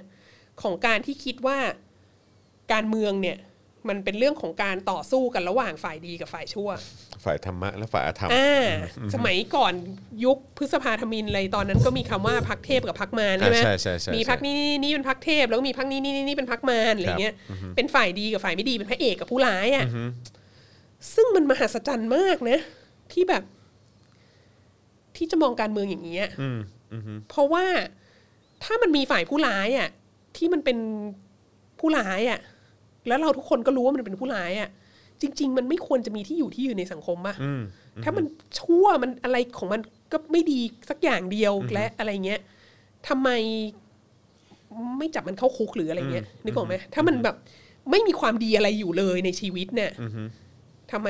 ทำไมไม่เอามันเข้าคุกไปใช่ไหมแล้วทำไมในการเมืองประชาธิปไตยอ่ะทำไมถึงจะยังมีสถานการณ์ว่า อีฝ่ายเลวอะได้รับเลือกตั้ง อืม แล้วทำไมอีฝ่ายดีทำไมฝ่ายพระเอกอะไม่ชนะเลือกตั้งทุกครั้ง อืมอืม อะไรเงี้ย คืออมันไม่ มันแปลกไหม แล้วถ้าเผื่อว่า คือถ้าเกิดจะคิดอย่างนั้นมันแปลกไหมล่ะ ใช่ใช่ แล้วถ้าเผื่อว่า โอเค ทั้งสองฝ่ายก็มีทั้งดีและไม่ดีอะไรเงี้ย หรือทั้งสองฝ่าย in general ก็ไม่ได้แบบ ละเมิดกฎหมายอะไรมาก ถึงขั้นที่ว่าจะต้องโดนจับเข้าคุกยกพักอะไรเงี้ย ก็ถ้างั้นทำไมถึงจะไปเหมาให้ฝ่ายนี้เลวทั้งหมด และฝ่ายนี้ดีทั้งหมด เพราะอะไรใช่ไหมยิ่งไปกว่านั้น มันก็ขยายไปถึงนโยบายของทั้งสองฝ่ายด้วยก็จะมีความรู้สึกว่า ฝ่ายนี้ดี ฝ่ายนี้ไม่ดี นโยบายของฝ่ายดีก็ดี นโยบายของฝ่ายไม่ดีก็ไม่ดี แปลว่า ทุกอย่างของฝ่ายดีอ่ะก็ต้องตรงข้ามกับฝ่ายไม่ดี ทุกอย่างของฝ่ายไม่ดีก็ต้องตรงข้ามกับฝ่ายดี อืม เอออ อฮึ แล้วก็เลยแบบ แล้วเราก็เลยเกิด ประเด็นปัญหาในการเมืองไทยนี่แหละ ที่เราก็จะงงๆกัน อย่างเช่น สมัยก่อนสมัยคุณทักษิณใช่ไหมที่มี อะไรนะกองทุนหมู่บ้านใช่ไหมแล้วก็ เอ่อ คนที่ไม่เห็นด้วยก็บอกว่า ไม่ได้หรอกนะมันจะทำให้แบบประชาชนใช้เงินฟุ่มเฟือยเดี๋ยวชาวนาไปซื้อสมาร์ทโฟนอะไรเงี้ยเสร็จแล้วล่าสุดรอบนี้ จะแบบว่าให้เงินเยียวยาผ่านทางแอปใช่ไหมต้องมีสมาร์ทโฟนใช่ไหม บอกให้ประชาชนไป ก็ ซื้ มา อ บอกว่าสมาสมาร์ทโฟนเดี๋ยวนี้ก็ไม่แพงแล้วขอให้ประชาชนไปซื้ออเอออ แต่ว่าไอแจกเงินเยียวยาผ่านแอปเนี่ยดีนะแต่ว่าไอกองทุนหมู่บ้านน่ะเลว อืม เอออคือ ยังไง แล้วยังไงสมัยก่อนทักษิณแจกเงินอะไรอย่างนี้ประชานิยมอันนั้น อันนั้นเลวแต่ว่าอีอะไรทั้งหลายที่แจกเงินหวานเงินอะไรมาโดยตลอดเนี่ย อันนี้เขาเรียกประชารัฐไม่ไม่ใช่ประชานิยม อันเนี้ยดีแต่จริง ๆ แล้วมันคือแบบ มันคืออันเดียวกันเนี่ยอันเนี้ย คือการมอง เราเรียกมันว่ามันเป็นการมองการเมืองแบบเชียร์บอลเนี่ยคือสมมติต่าง ไม่ตีต่างก็ได้เอาจริงๆวาสนาเชียร์เอเวอร์ตันซึ่งแม่งไม่มีใครเชียร์เลยในโลก เฮ้ย ตอนนี้ตอนนี้มาแรง เออวาสนาเชียร์เอเวอร์ตันดังนั้นน่ะเอเวอร์ตันน่ะก็ก็ทำอะไรก็ดีไปหมด อืม เออเอเวอร์ตันดีเลิศโนนนี้นั้น แต่ทำไมไม่ได้แชมป์พรีเมียร์ลีกมา ตั้งแต่จำความได้ก็ไม่รู้อะไรอย่างนี้ใช่ไหมแล้วก็เอเวอร์ตันก็จะเกลียดลิเวอร์พูลมากเพราะอยู่เมืองเดียวกัน อ่าใช่ เออ ก็อีลิเวอร์พูลก็จะเลวอะไรเงี้ย ทุกอย่างมันไม่ดีหมดแต่ทำไมมันได้แชมป์พรีเมียร์ลีกอะไรเงี้ยนึกออกไหมคือแบบ มันเป็นการเชียร์บอลเนี่ย เออเออ การเชียร์บอลมันก็ไม่มีเหตุผลว่า หรืออย่างอาร์เซนอลเกลียดสเปอร์อะไรเงี้ย อ่าๆใช่ใช่ เอ ใช่ อ ใช่ คือแบบ ใช่าฮะ มันก็ไม่มีเหตุผลว่าทำไมมึงจะต้องเกลียดสเปอร์วะ คือแบบมันก็คนละทีมกันปะแล้วแบบ แล้วทำไมมึงจะต้องรักอาร์เซนอลถ้าเผื่อว่าแบบอาร์เซนเวนเกอร์แม่งยี่เง่ามาร้อยปีพันชาติแล้วอะไรเงี้ยกูก็ยังต้องรักอยู่อะไรเงี้ย โอ้ยตายละ มันแบบว่า ตอกย้ำอ่ะเออ ใช่ไหมคือ คือ แต่นั้นมันเป็น มันเป็นการเชียร์บอลใช่ไหมมันเป็นเอนเตอร์เทนเมนต์ใช่ไหมมันเป็นแบบ มันเป็นกีฬา ซึ่งมันก็เวลาเชียร์กีฬามันก็ต้องเชียร์อย่างนั้นแหละ แต่ว่าเรื่องของการเมืองมันไม่เหมือนกันไง คือคุณจะแบบ มันไม่ใช่ it doesn't work that way อะไรอย่างเงี้ย คือการเมืองมันเกี่ยวกับภาษีคุณหรืออะไรอย่างงี้ขเอองคุณ อ ด้วย แล้วมันก็มันซับซ้อนกว่านั้นอ่ะพูดมายาวเหยียดขนาดนี้ก็คือ สถานการณ์นี้ก็เกิดขึ้นกับคนจำนวนมาก เมื่อดูการเมืองสหรัฐอเมริกา ก็คือ แล้วแต่ว่าคุณชอบหรือไม่ชอบทรัมป์นะฮะถ้าคุณทรัมป์นี่เป็นคนที่แบบ เป็นคนจำพวกที่แบบ คนส่วนใหญ่จะถ้าไม่รักมากก็เกลียดมากนะมันไม่ค่อยมีคนกลางๆเท่าไหร่ สมมุติคุณเป็นคนเกลียดทรัมป์นะ สมมุติคุณเกลียดทรัมป์คุณก็จะบอกว่าทรัมป์มันเลวทรัมป์มันเลวเลวเลวเลวเลวทุกอย่างที่ทรัมป์ทำมันเลวหมดเลย ป็นผู้ร้าย เป็นผู้ร้าย แล้วคุณก็จะบอกว่าไบเดนเนี่ย ดีไบเดนเนี่ยเป็นพระเอกไบเดนเนี่ยสามารถมาปราบยุคเข็นได้ เออนะฮะเสร็จแล้วคุณก็จะคิดว่า ในเมื่อทรัมป์มันเลวอะนโยบายทุกอย่างของมันน่ะหรือนโยบายทุกอย่างที่ออกมาจากรัฐบาลมันน่ะ ก็เลวหมดชั่วหมดพังไม่ดี ไม่ถูกต้องอะไรเงี้ยแล้วในเมื่อไบเดนดีเนี่ย ทุกอย่างที่ออกมาจากไบเดน และรัฐบาลเดโมแครตก็ต้องดีหมด และทุกอย่างที่ออกมาจากไบเดนและรัฐบาลรัฐบาลเดโมแครตก็ต้องตรงข้ามกับสิ่งที่ออกมาจากทรัมป์หมด เพราะว่าเป็นคนละทีมกันเออ แล้วเขาก็ต่อสู้กันซึ่ง มันซับซ้อนกว่านั้นเยอะมากนะ ฮะ ยกตัวอย่าง เช่น เมื่อวานวัสนาก็ แชร์ทวีตของเออทูตสหรัฐ ค ป รับ ระจำสหประชาชาติเนอะที่ออกมาบอกว่า เอ่อเวลา this is the time the right time ถึงเวลาแล้วที่แบบนานาชาติอะจะต้องเอ่อแสดงตัวไม่เห็นด้วยกับการกีดกันไต้หวันออกจากประชาคมโลกของสาธารณรัฐประชาชนจีน แล้วเราก็ต้องรับรู้ว่าการที่ไต้หวันถูกกีดกันออกไปเนี่ย มันสร้างผลเสียให้กับประชาคมโลกเยอะมาก ซึ่งก็น่าสนใจ ซึ่งเป็นสเตทเมนที่แรงมาก เออแรงมากที่สุดเท่าที่ เท่าที่มีออกมาจากจากเอ่อทูตสหรัฐประจำสหประชาชาติในในในช่วงที่ผ่านมานะฮะ โอ้ใช่ใช่ใช่นี่ผมเปิดดู อ่า เอ อ่า อ ใช่แรงแรงแรงมาก แซบ เออแล้วก็มีคนเข้ามา แก้วรอบรู้เยอะมากแก้วรอบรู้วันนี้เป็นมาจากคำเมืองที่แขงนะ คุณคำปากานะฮะ ใช่ เออครับผม แก้วรอบรู้ไม่ได้ไม่ไม่ได้ว่าคนชื่อแก้วนะฮะแก้วรอบรู้แบบว่า คือเหมือนภาคกลางก็จะเรียกแบบรู้มากอะ่ะจะมีคนเข้ามาบอกว่า อะไรนะ Google สามนาทีก็รู้แล้วว่าคนเนี้ยทรัมป์เป็นคนตั้งไม่ได้เกี่ยวกับไบเดนเลย เออ จริงค่ะ Google สามนาทีก็รู้ กูก็รู้ค่ะนี่มึงรู้คนเดียวค่ะ เออ แต่ประเด็นก็คือว่ามันก็ interesting เพราะว่านางโพสต์ว่า this is the right time ใช่ไหม อันนี้มันเป็นเวลาที่ถูกต้องแล้ว แล้วนางก็ทวิตสิ่งนี้อะแบบก่อนก่อนที่จะหมดวันเหมือนวันสุดท้ายที่ทรัมป์อยู่ในตำแหน่งอะซึ่งต่อไปเดี๋ยวก็จะต้องมีคนที่ไบเดนเลือกมาเข้ามารับตำแหน่งแทนนางใช่ไหมเออ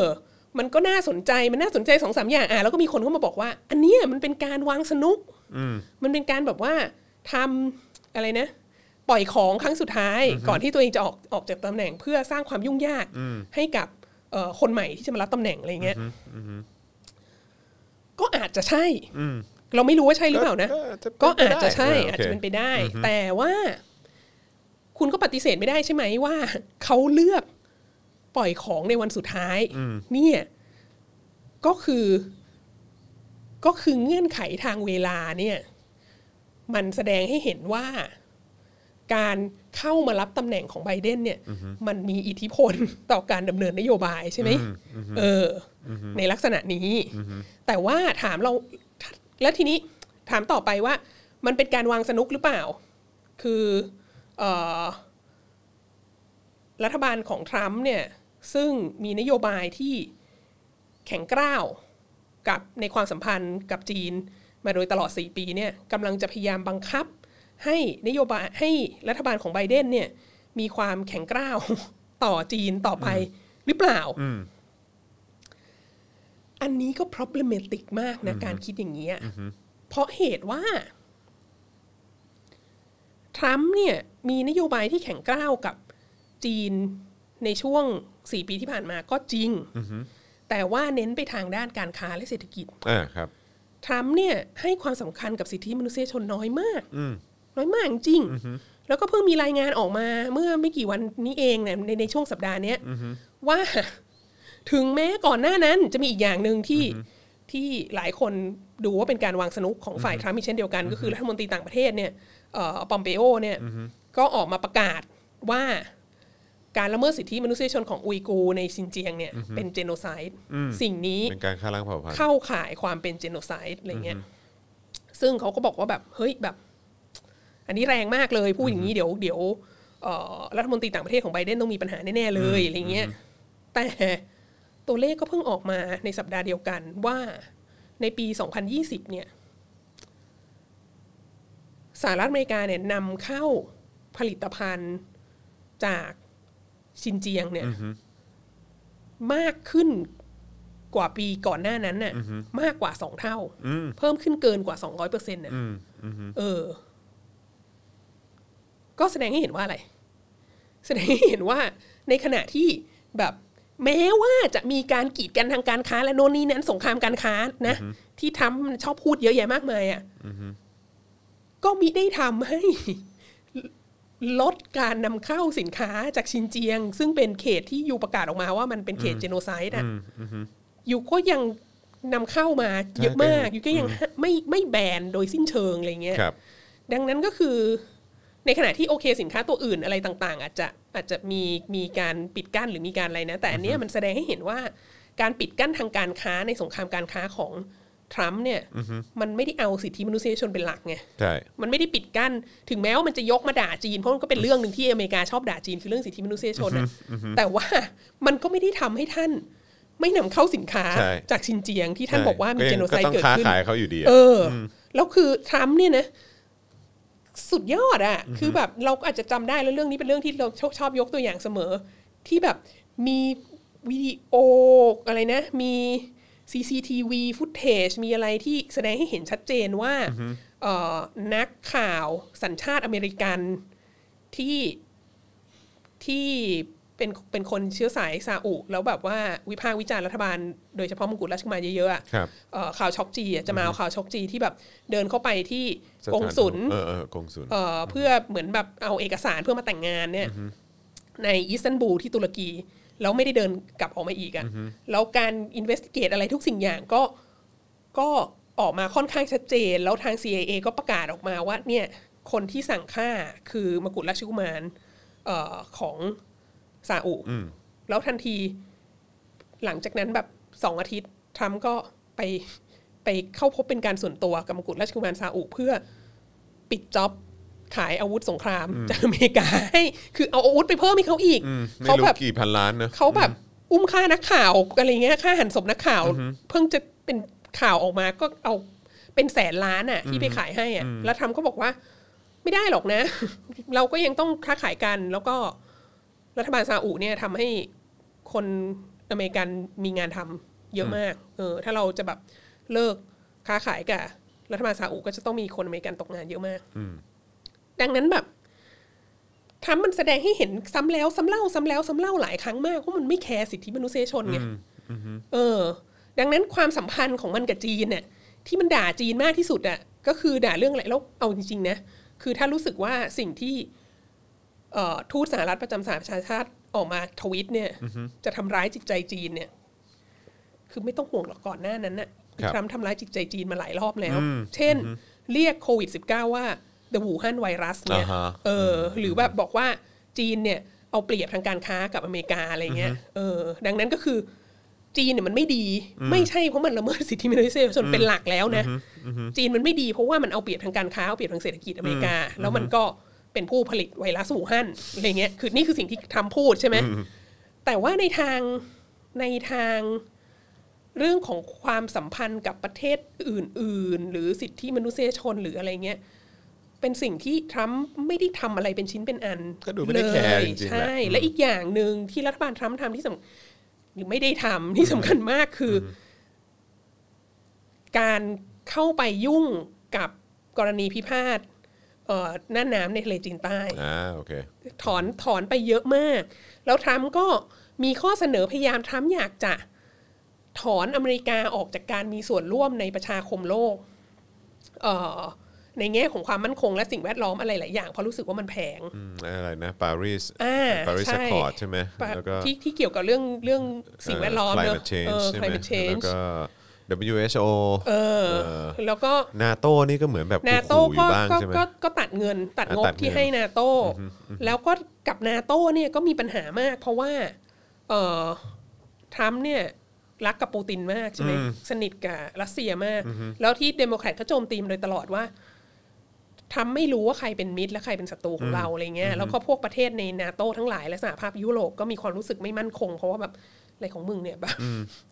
เราอยู่นาโต้ด้วยกันทำไมไม่ ทำไมไม่สนิทกับเราทำไมไปสนิทกับปูตินอะไรเงี้ย แล้วก็ที่สำคัญมากอีกอันหนึงอันเกี่ยวข้องกับทะเลจีนใต้ก็คือทรัมป์เนี่ยต้องการสมัยเขาอะเขาได้เสนอมากกว่าหนึ่งครั้ง ที่จะถอนกองทัพสหรัฐน่ะออกจาก พื้นที่ อ ป อ ระ ก มาณ จากโอกินาวาแล้วก็ออกจากเกาหลีใต้ คือถอนออกจากฟิลิปปินส์ไปแล้วนะ แต่ว่าต้องการจะถอนออกอีกอะซึ่ง ประเด็นก็คือ ญี่ปุ่นกับเกาหลีใต้อะคือญี่ปุ่นเนี่ยมีกองกำลังป้องกันตัวเองที่อันใหญ่มาก แล้วก็จริง แต่ว่ามันเป็นข้อตกลงร่วมกันตามเขาเรียกอะไรตามรัฐธรรมนูญญี่ปุ่น ซึ่งอเมริกาเป็นคนไปช่วยร่างนี่แหละ ที่บอกว่าอเมริกาจะพิทักษ์ความมั่นคงของญี่ปุ่นน่ะด้วยการเอากองทัพไปตั้งไว้อะแล้วก็เกาหลีใต้เนี่ยเขาก็ยัง อยู่ในสภาวะสงครามนะคะ คือสงครามเกาหลีเนี่ย ณ ปัจจุบันนี้คือสภาวะหยุดยิงนะ ดังนั้นคือเขายังไม่มีการเจรจาสันติภาพนะเขาก็ยังต้องพร้อมรบตลอดเวลานะ ใช่ ดังนั้นก็คือแบบ มันไม่ใช่แค่ว่าอุ้ยเปลืองจริง ๆ เลย แล้วจะถอนกองทัพออกไปได้ แล้วท้ายที่สุดมันก็ไม่มันก็ไม่เกิดขึ้นเขาก็ไม่ได้ถอนแต่ว่าเขาอะคือหมายถึงอเมริกาก็ไม่ได้ถอน แต่ว่าประธานาธิบดีทรัมป์อะมีความต้องการที่จะถอน มีแสดงเจตจำนง ใช่ เพราะว่ามันแพงใช่ไหม ดังนั้นเนี่ย ไอ้เชี่ยมึงจะคัดคอสเหมือนแบบเหมือนเหมือนตัดเหมือนตัดบางแผนกในบริษัทไม่ได้ ไม่ได้ ไม่คือเขาก็คิดว่า เขาก็คิดว่าถอนทหารออกจากญี่ปุ่นถอนทหารออกจากเกาหลีใต้ใช่ไหมอย่างมากประเทศนั้นก็ถูกยึดเนี่ยมันก็ไม่เดือดร้อนอะไรกับอเมริกา เออมัน นี่ห ไม่ ว่า ได้กระทอะไรบ เงี้ย เขา ทำไมเราต้องเอางบประมาณ เอาเงินภาษีของประชาชนประชาชนสหรัฐ ไปลงตรงนี้ ล ด้วยล่ะ นี้ด้วยอะไรเงี้ย ใช่ใช่ใช่ ก็ก็เป็นวิธีการมองโลกแบบหนึ่งนะฮะทีนี้พูดทั้งหมดตรงเนี้ยก็คือจะบอกว่า แล้วก็ถามว่าไบเดนเนี่ยเข้ามาเป็นประธานาธิบดีอะนโยบายต่อจีนของเขาจะเป็นยังไงเออแน่นอนเขาจะไม่บริหารประเทศโดยทวิตเตอร์ ครับ ถึงแม้ว่าเขาจะใช้ Twitter ได้ในขณะที่ทรัมป์ใช้ Twitter ไม่ได้แล้ ครั ว บ เอ่อแต่ว่า ก็ได้มีการประกาศออกมาก่อนหน้านี้แล้วนะฮะในหลายๆเรื่องว่าเอ่อว่ารัฐบาลของไบเดนเนี่ยจะจะสนับสนุนเอ่อการเรียกร้องประชาธิปไตยและสิทธิมนุษยชน จะให้ความสำคัญกับประชาธิปไตยและสิทธิมนุษยมนุษยชนในโลกนี้นะฮะในเคส สำคัญสำคัญก็อย่างเช่นเคสของฮ่องกงเนี่ยว่าก็ก็รัฐบาลของไบเดนก็ก็จะยังคงสนับสนุนการเรียกร้องประชาธิปไตย และสิทธิมนุษยชนของของชาวฮ่องกงอยู่ดังนั้นประเด็นนี้ก็คือก็คือบอกมาละชัดเจนเอ่อประเด็นของอุยกูร์เนี่ยเขาอาจจะไม่ถึงกับ เขาอาจจะไม่ได้เริ่มเอ่อ presidency ของเขาด้วยการบอกว่า จีนเจโนไซด์อุยกูร์อะไรเงี้ย คืออันนี้มันก็แรง มันก็เป็นเศษเมนที่แรงมาก แต่ถามว่าเขาจะออกมาปฏิเสธไหม ว่าจีนไม่ได้เจโนไซด์อุยกูร์อะเขาไม่ปฏิเสธหรอกเออ แต่สิ่งที่เขาจะทำก็คือ ก็ไม่ยากนี่คุณทุกคนก็ไปปฏิเสธให้เขาแล้วว่าแบบเนี่ยอีปอมเปโอมันแบบ มันวางยาไว้อะไรเงี้ย สิ่งที่เขาทำก็เขาสิ่งที่เขาคงจะทำในช่วงแรก ก็คือก็คงจะทำตัวเวกไปก่อน ไม่ไม่ชัดเจนไม่ชัดเจนไปก่อนยังไม่ต้องพูดอะไรอะไรเงี้ย ไปก่อน ปล่อยเบอร์ไปก่อน เอออแล้วไต้หวัน ไต้หวันยังไง ที่ทูตทูต ประจำยูเอ็นมา สหรัฐประจำ UN ทวีตเนี่ยไต้หวันยังไงไม่รู้แต่ว่าในวันเอ่อสาบานตนเข้ารับตำแหน่งนะคะ ครั้งนี้อ่ะเป็นครั้งแรกนับตั้งแต่ปี 1979 ซึ่ง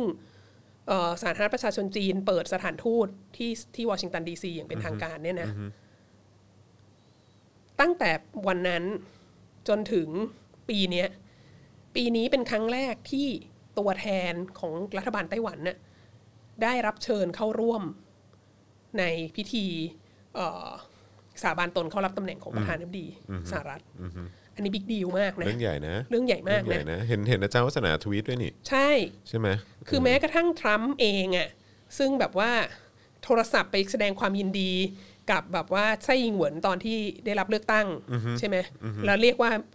มิส p พรสิดเนน่ะแล้วก็เป็น โอ้โห เป็นเรื่องเป็นราวใหญ่โตนนโน้นนี้นั้นเยอะแยะมากมาย แม้กระทั่งทรัมป์เองอะตอนเข้ารับตำแหน่งอะก็ไม่ได้เชิญ ก็ไม่เชิญตัวแทนไต้หวันน่ะเอางี้ดีกว่า แล้วการโทรไปแสดงความยินดีแล้วเรียกเขาว่ามิส p พรสิดเนเนี่ย มันก็เป็นมาตรฐานของความทรัมป์ที่กูก็ไม่สนสี่สนแปดอะไรกูก็จะพูดอะไรก็พูดไปเงี้ย แล้วคนก็ไม่เทคซีเรียสลี่อยู่แล้วไงแต่ในความเป็นแต่การที่เชิญตัวแทนไต้หวันมาเนี่ยมันก็ ถ้าถามเราเราว่ามันก็สอดคล้อง กับสเตทเมนต์ของของทูตสหรัฐในสหประชาชาตินะเพราะว่าก็แสดงให้เห็นว่าก็นี่ไง the time is right ไงก็สหรัฐก็เลยจะเชิญ ตัวแทนไต้หวันให้มาปรากฏตัวไงเราก็จะถือว่าเขาก็เป็นประเทศแล้วไงเออ เนี่ยเนี่ยเดี๋ยวเอ่อเมื่อเมื่อกี้ส่งลิงก์ไปให้อาจารย์แบงค์นะฮะ เออ เผื่อว่าลองเอาขึ้นได้นะครับ ก็ เออ ยืนอยู่หน้ารัฐสภาเลย ใช่ แล้วก็บอกว่ารู้สึกภาคภูมิใจที่ได้เป็นตัวแทนของประชาชน และรัฐบาลไต้หวันเออในวันเอ่อในวันสาบานตนนะฮะเข้ารับตำแหน่งของประธานาธิบดีไบเดนและรองประธานาธิบดีกัมลาแฮร์ริสนั่นเองอืมนะฮะก็ แล้วอ่ะ สุดยอด อันนี้อันนี้เป็นอันนี้เป็นเขาเรียกอะไรสเตทเมนต์เชิงสัญลักษณ์ต่าง ครับครับ ๆนะฮะแต่ว่านอกจากนั้นเนี่ยเอ่อประเด็นสำคัญอันหนึ่งที่ของของสุนทรพจน์ของการเข้ารับตำแหน่งนะฮะ ของไบเดนเนอะ ใช่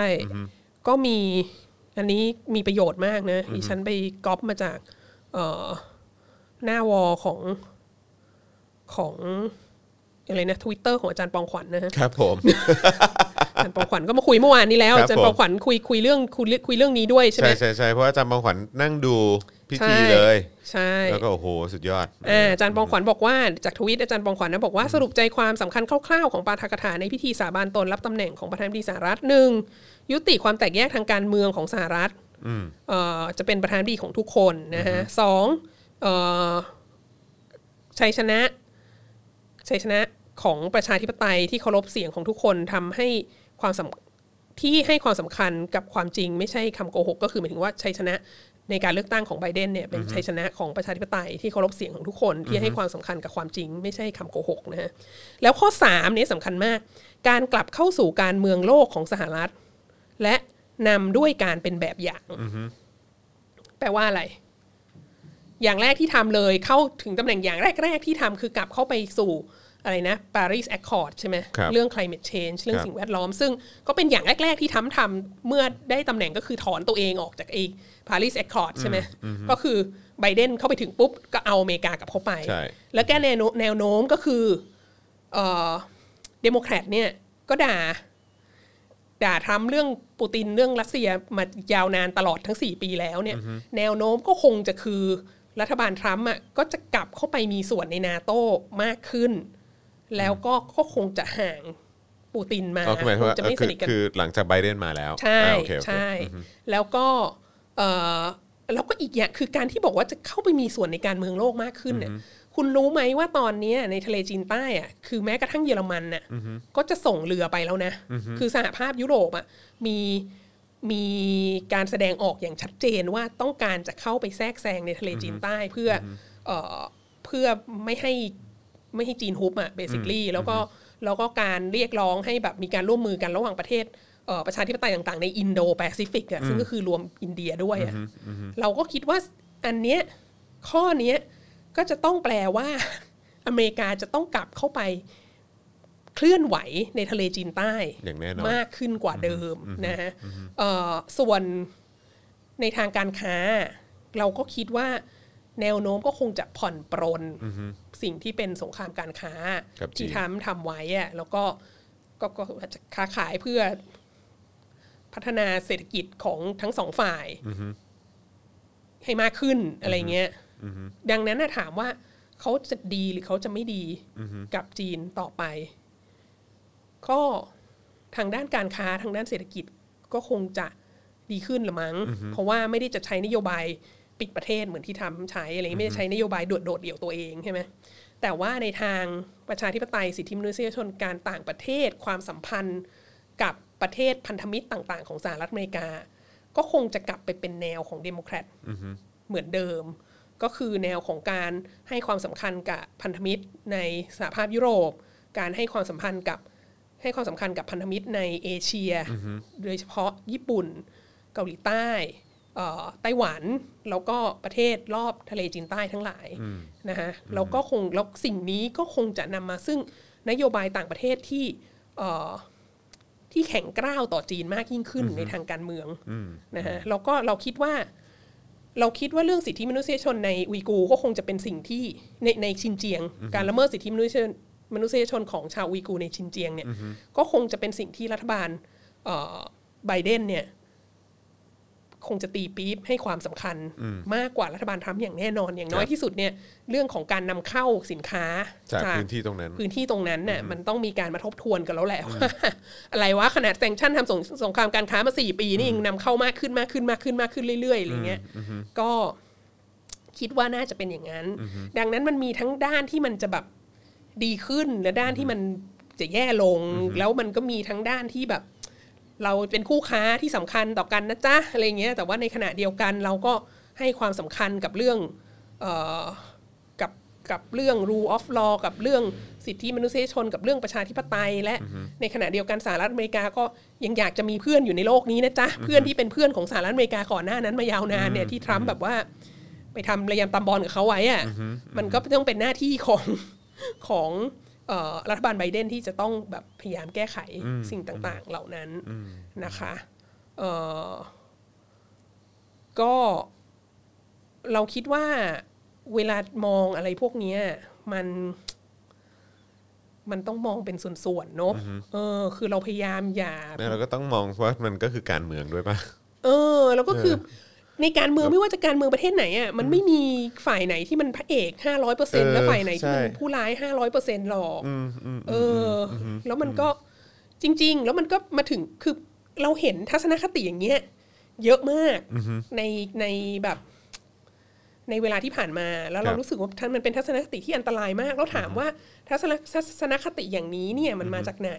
เราคิดว่ามันส่วนหนึ่งเพราะว่าเราทุกคนน่ะเติบโตมากับพ r o พักันด้าเยอะมาก แล้วลักษณะของพ r o พักันด้าก็จะบอกอย่างนี้ไงบอกว่าฝ่ายที่ดีในทางการเมืองเนี่ย ดีหมดไม่มีอะไรเสียสักอย่างอัจฉริยภาพทุกอย่างทำทุกอย่างเสียสละเพื่อประชาชนอะไรทั้งสิ้นทั้งมวลดีหมด แล้วฝ่ายที่ชั่วเนี่ยก็ชั่วหมดไม่มีตรงไหนดีเลย เออ อะไรเงี้ยแล้วบางทีเราไม่รู้ตัวหรอก แต่ว่าเราเอาความเป็นลัทธิบูชาตัวบุคคลอันนั้นน่ะใส่เข้ามา แล้วแทบจะไปใส่กับ ใน ทุก ตัว เรื่องเลย เอ นะ งใช่ เพราะว่าบางอย่างคืออีกเรื่องหนึ่งที่ที่ที่อยากจะพูดนะ อยากจะอยากจะส่งเสียงในฐานะที่เราก็ติดตามเรื่องนี้อยู่ คุณคุณจรน่าจะพูดไปแล้วแหละในในเดลี่ท็อปิกเมื่อวาน เรื่องเรื่องเยลอะ อ่าครับผ เอ ม ออเรื่องเยลที่บอกว่าเอ้ยตกลงไอ้ที่ โดนอุ้มจริงหรือเปล่าก อรมนอุ้มเนี่ยคือแบบว่ากุเรื่องขึ้นมา ครับ เพื่ออะไรบางอย่างก็ไม่รู้อะไรเงี้ยแล้วก็มีคนบอกว่า เฮ้ย อันเนี้ยมันทำให้แบบ มันทำให้ ฝ่ายเรียกร้องประชาธิปไตยเนี่ย เสียหายหนัก ดู มาก แย่ เลยนะ มาก ดู อะไร แย่ อย่างเงี้ย มากแล้วต่อไปก็จะไม่มีใครเชื่อแล้วเรื่องคนโดนอุ้มโน้นนี้นั้นอะไรเงี้ยซึ่งเรารู้สึกว่าแบบ จะไม่เชื่อเรื่องโดนอุ้มได้ไงวะ ก็คือมันมีคนโดนอุ้มจนมันเป็นศพขึ้นมาแล้ว ใช่ อะ่ะตั้งกี่คนแล้วมันก็ ใช่ มีคนโดนอุ้มที่ยังหาไม่เจออีกตั้งกี่คนแล้วเวลาผ่านมาตั้งนานเท่าไหร่แล้วอะ่ะแล้วมันก็มีคนที่โดนอุ้มแล้วรอดกลับมาได้ เพราะว่าคนส่งเสียงอะ่ะตั้งกี่คนแล้วอะไรเงี้ยดังนั้นถามว่าการอุ้มอะมันมีจริงไหมมันก็มีหลักฐานอันโอเวอร์เวลมิ่งมากว่าการอุ้มมันมีจริง แล้วมันเคยเกิดขึ้นและมันก็มีความเสี่ยงที่จะเกิดขึ้นอีกอันเนี้ยเป็นแฟกต์ แล้วถามว่าถ้ามีเพื่อนมาบอกเราว่า เฮ้ย มีเพื่อนคนเนี้ยในขบวนการอะโดนอุ้มอะสิ่งที่จะต้องทำก็เหมือนเดิมเป๊ะทุกประการก็คือต้องส่งเสียงเยอะๆส่งเสียงเยอะๆส่งเสียงเยอะๆเพราะว่าถ้าเขาโดนอุ้มจริง ๆ แล้วเราไม่ส่งเสียงเยอะๆอะ ถ้ เขาก็อาจจะ ขึ้นม ตายได้ ทำง ใช่ไหม แล้วถึงเวลาถ้ามันออกมาแล้วว่าเขากุเรื่อง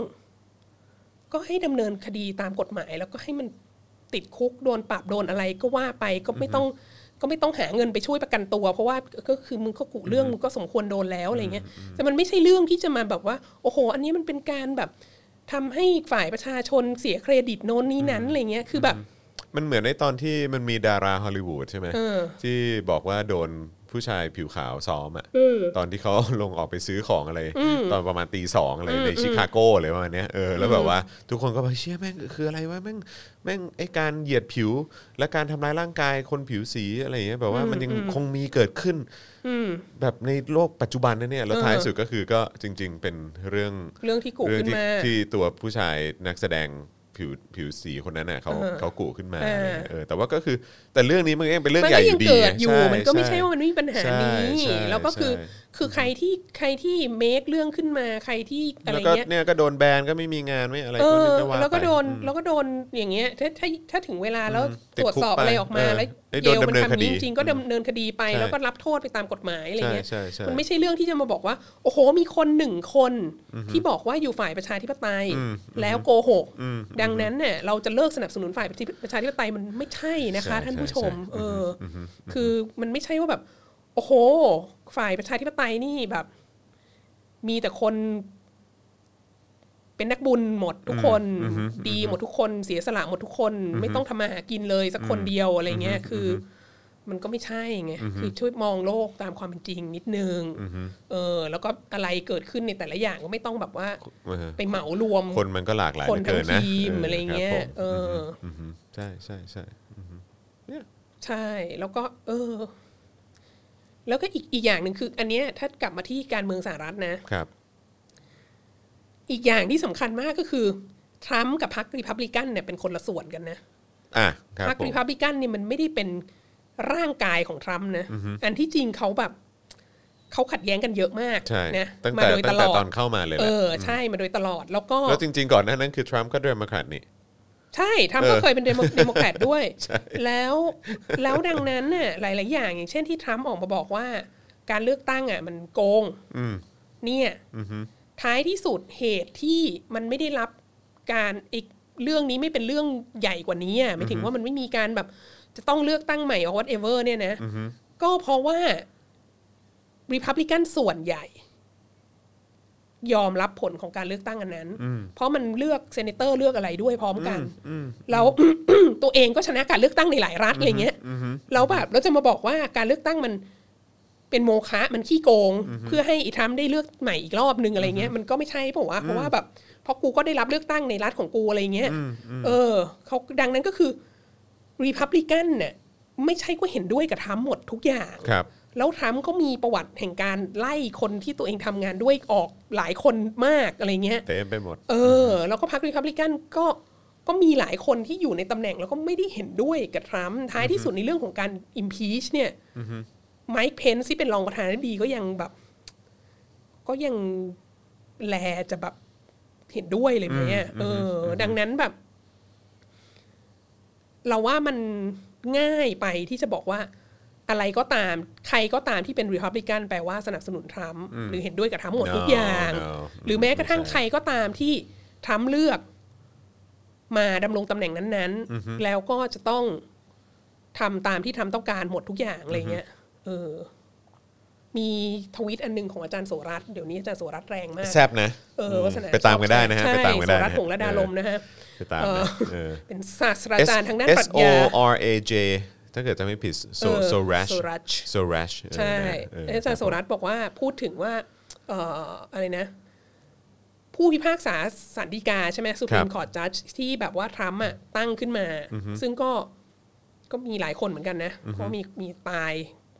ในในหน้าที่ในระหว่าง ผู้ ที่ พิพากษาศาลสูงสุดใช่ไหมฮะ ใช่ เออคบ ในระหว่างที่เอ่อเป็นสมัยทรัมป์อ่ะ ครับ แล้วทรัมป์ก็ตั้งมาก็ส่วนอีกคนก็เป็นห่วงเป็นใยว่าทรัมป์อะก็ตั้งแต่พวกแบบ คอนเซอร์วทีฟสุดอะไรเงี้ย ครับ เออ แต่ว่าแต่ว่าเขาก็ยืนยันว่าเวลาที่เขาสาบานตัวเขารับตำแหน่งอะเอ่อผู้พิพากษาศาลสูงอ่ะเขาก็บอกว่าเขาก็จะยึดมั่นในหลักกฎหมายอะไรเงี้ยแล้วเขาก็จะไม่เอาความเชื่อทางศาสนาหรือว่าแบบ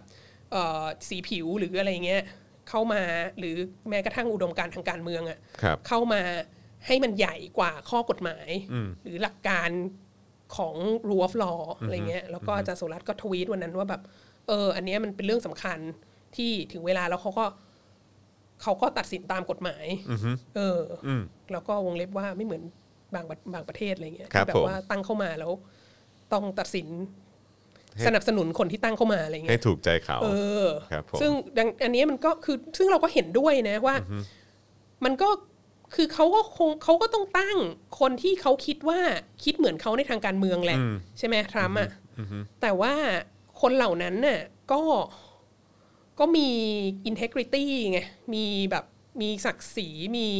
ความน่าเชื่อถือของตัวเองที่ ครับ เขาก็ต้องเขาก็จะต้องอยู่ต่อไปเขาจะต้อง ใช่ เป็นประธา เขา น ก็ต้องรักษาไว้ เขาต้องอยู่อย่าง ซึ่ อย่าง ความน่าเชื่อถือเขา ย่างผู้พิพากษาศาลสูงเนี่ยเขาจะต้องอยู่ตำแหน่งอยู่ในตำแหน่งนั้นไปจนเขาตายนะครับ ซึ่งกว่าเขาจะตายอ่ะก็จะต้องมีประธานาธิบดีคนอื่น ที่เป็นทั้งพรรคเดโมแครตและพรรครีพับลิกันน่ะกี่คนอีกก็ไม่รู้อ่ะเออ ซึ่งเราไม่สามารถจะแบบ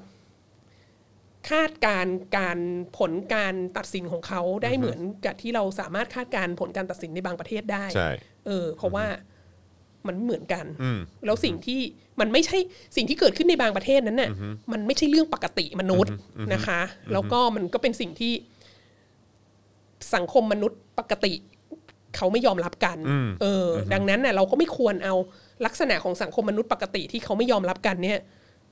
เอาไปใช้เลนส์นั้นไปวิเคราะห์การเมืองในประเทศประชาธิปไตยค่ะ ฝากไว้ด้วยครับ ฝากไว้ด้วยค่ะ ฝากไว้ด้วยครับผม ว้าวแซบอันนี้แซบแซบอืมนะฮะเออเดี๋ยวเดี๋ยวเดี๋ยวต้องมีคลิปสั้นแล้วแหละอาจารย์แบงค์ เดี๋ยวนี้รู้สึกคลิปสั้นเยอะ เออคลิปสั้น คลิปสั้นที่ไม่ค่อยจะสั้นเท่าไหร่ คลิปสั้นต้องสี่นาทีอะไรเงี้ยอาจารย์วัฒนา ทีแรก มีน้อย แปด เออ แล้วก็เลยบอกว่าต้องส่งไปบอกอาจารย์แม่อาจารย์แม่เอาเข้าตรงนี้เลย เออ ตรงนี้เลยแบบเออเจ้มจน ซึ่งก็ขอบคุณอาจารย์แบงค์ที่อดทนกับ เอออาจจะ อดทนกับเรา อาจจะวันหลังอาจจะต้องแบบเพิ่มความเร็วอะไรเงี้ยให้วัฒนาพูดเร็วนิดนึงจะได้แลดูมันไม่พูดเยอะ ต้อง มาก เพิ่มต้องเพิ่ม คือ สปีดนิดนึง ทำไมวะ เออ พูดสั้น ๆ ไม่เป็นวะอะไรเงี้ยเออค่ะ นะฮะงั้นเดี๋ยวเดี๋ยวเดี๋ยวเดี๋ยวคุยกันว่าว่าจะเป็นท่อนไหน แต่ว่าเออแต่แต่แต่เมื่อกี้ขอขอขยายเพิ่มอีกนิดนึงเพราะว่าเมื่อสักครู่นี้ยังมีคุณผู้ชมหลายคนที่ก็ยังงงอยู่ว่าอ้าวแล้วไอ้เรื่องของการเอ่อที่เยอรมันเนี่ยจะเอาเรืออเอ่อเอากองทัพเรือ หรือว่าเอากลกองเรือหรือว่าอังกฤษหรือเอ่อประเทศในนาโตหรืออะไรก็ตามเนี่ยจะเอาเอ่อประเทศประชาธิปไตยหรืออะไรก็ตามจะเอาเรือไปไปแล่นกันในเขตทะเลจีนใต้อะ เออ มันจะไปแล่นตรงนั้นทำไมเพราะว่าคือก็ไม่ได้มีเขตหน้าน้ำอะไรตรงนั้นสักหน่อยแล้วแบบคือจะไปทำไมคือแบบอันนี้ช่วยช่วยขยายเพิ่มอีกนิดนึงได้ไหม อ่า ฮะ มันมีข้อตกลง ครับ ซึ่งเกิดมาตั้งแต่หลังสงครามโลกครั้งที่หนึ่งนะฮะ ครับ เอ่อ หลังสงครามโลกครั้งที่หนึ่งเขาก็มาประชุมกันว่าทำยังไงถึงจะไม่ให้มีสงครามอีกอะไรเงี้ยแล้วก็ไป Google เอานะฮะ ประธานาธิบดีของสหรัฐอเมริกาตอนนั้นคือวูดโรวิลสันเนี่ยก็เสนอสิ่งที่เรียกว่า 14 points เอ่อเป็นข้อเสนอ 14 ประการของ ค ป รับ ระธานาธิบดีวูดโรวิลสันซึ่ง ครับ ต่อมาก็จะเป็นฐานร่างในการตั้งเอ่อสันนิบาตชาติ ครับ แต่สันนิบาตชาติก็ล่มสลายไปแล้วเกิดสงครามโลกที่สองใช่ไหม าไม่เวิร์ก แล้วก็พอตั้งสหประชาชาติมาก็คือใช้ใช้บางส่วนจากตรงนี้เหมือนกัน ข้อตกหนึ่งในข้อตกลงอันนั้นน่ะก็คือบอกว่า ทะเลเนี่ย มหาสมุทรในโลกนี้เนี่ย ต้องมี freedom of navigation ครับ ต้องเปิดสำหรับสำหรับเอ่อเรืออทุกชาติอ่ะต้องแล่นผ่านได้อ่ะไม่มีการแบบคือโอเค ถ้าเป็นน่านน้ำส่วนตัวของประเทศต่างๆ เนี่ย ก็แจ้งเขาว่าจะว่าจะเข้าไปจะเข้าไปจอดใช่ไหม ครับ ก็ต้องขออนุญาตเข้าไปจอดอะถ้าคุณ ครับ จะไปจอดในท่าเรือของเขาใช่ไหมหรือถ้าคุณจะเข้าไปในน่านน้ำส่วนตัวของเขาอ่ะก็ก็ต้องแจ้งเขาต้องขออนุญาตใช่ไหมแต่ว่าสิ่งที่เรียกว่าทะเลหลวงอ่ะ เอ่อที่มันไม่ได้เป็นหน้าหน้าน้ำของประเทศไหนอะ่ะหรือช่องทาง ถึงแม้จะเป็นหน้าน้ำของประเทศหน้าน้ำแห่งชาติ บางชาติก็ตามอะถ้ามันเป็นช่องทางในการเดินเรือที่จะต้องผ่านจากที่ใดที่หนึ่งไปอย่างเงี้ยอย่างเช่น จากมหาสมุทรอินเดียจะไปมหาสมุทรแปซิฟิกอะ่ะคุณต้องผ่านช่องแคบมาลากา ครับ ก็ต้อง รัฐบาลของประเทศที่อยู่รอบช่องแคบมาลักกา ก็ต้องจัดการให้แบบโอเค อาจจะมีการแบบเขาเรียกอะไรอาจจะมีการจัดการเพื่อให้จัดการการจราจรหรืออะไรอย่างนี้บ้าง หรือต้องมีการแจ้งล่วงหน้าหรืออะไรเงี้ย แต่ก็ต้องให้ freedom of navigation ต้องให้สิทธิ์ให้เสรีภาพในการ ในการ ที่ เดินเรือ ที่เรือของชาติไหนก็ตามจะต้องสามารถเดินทางจากมหาสมุทรอินเดียเข้าไปในมหาสมุทร แปซิฟิกได้อะไรอย่างเงี้ย ครับ แล้วก็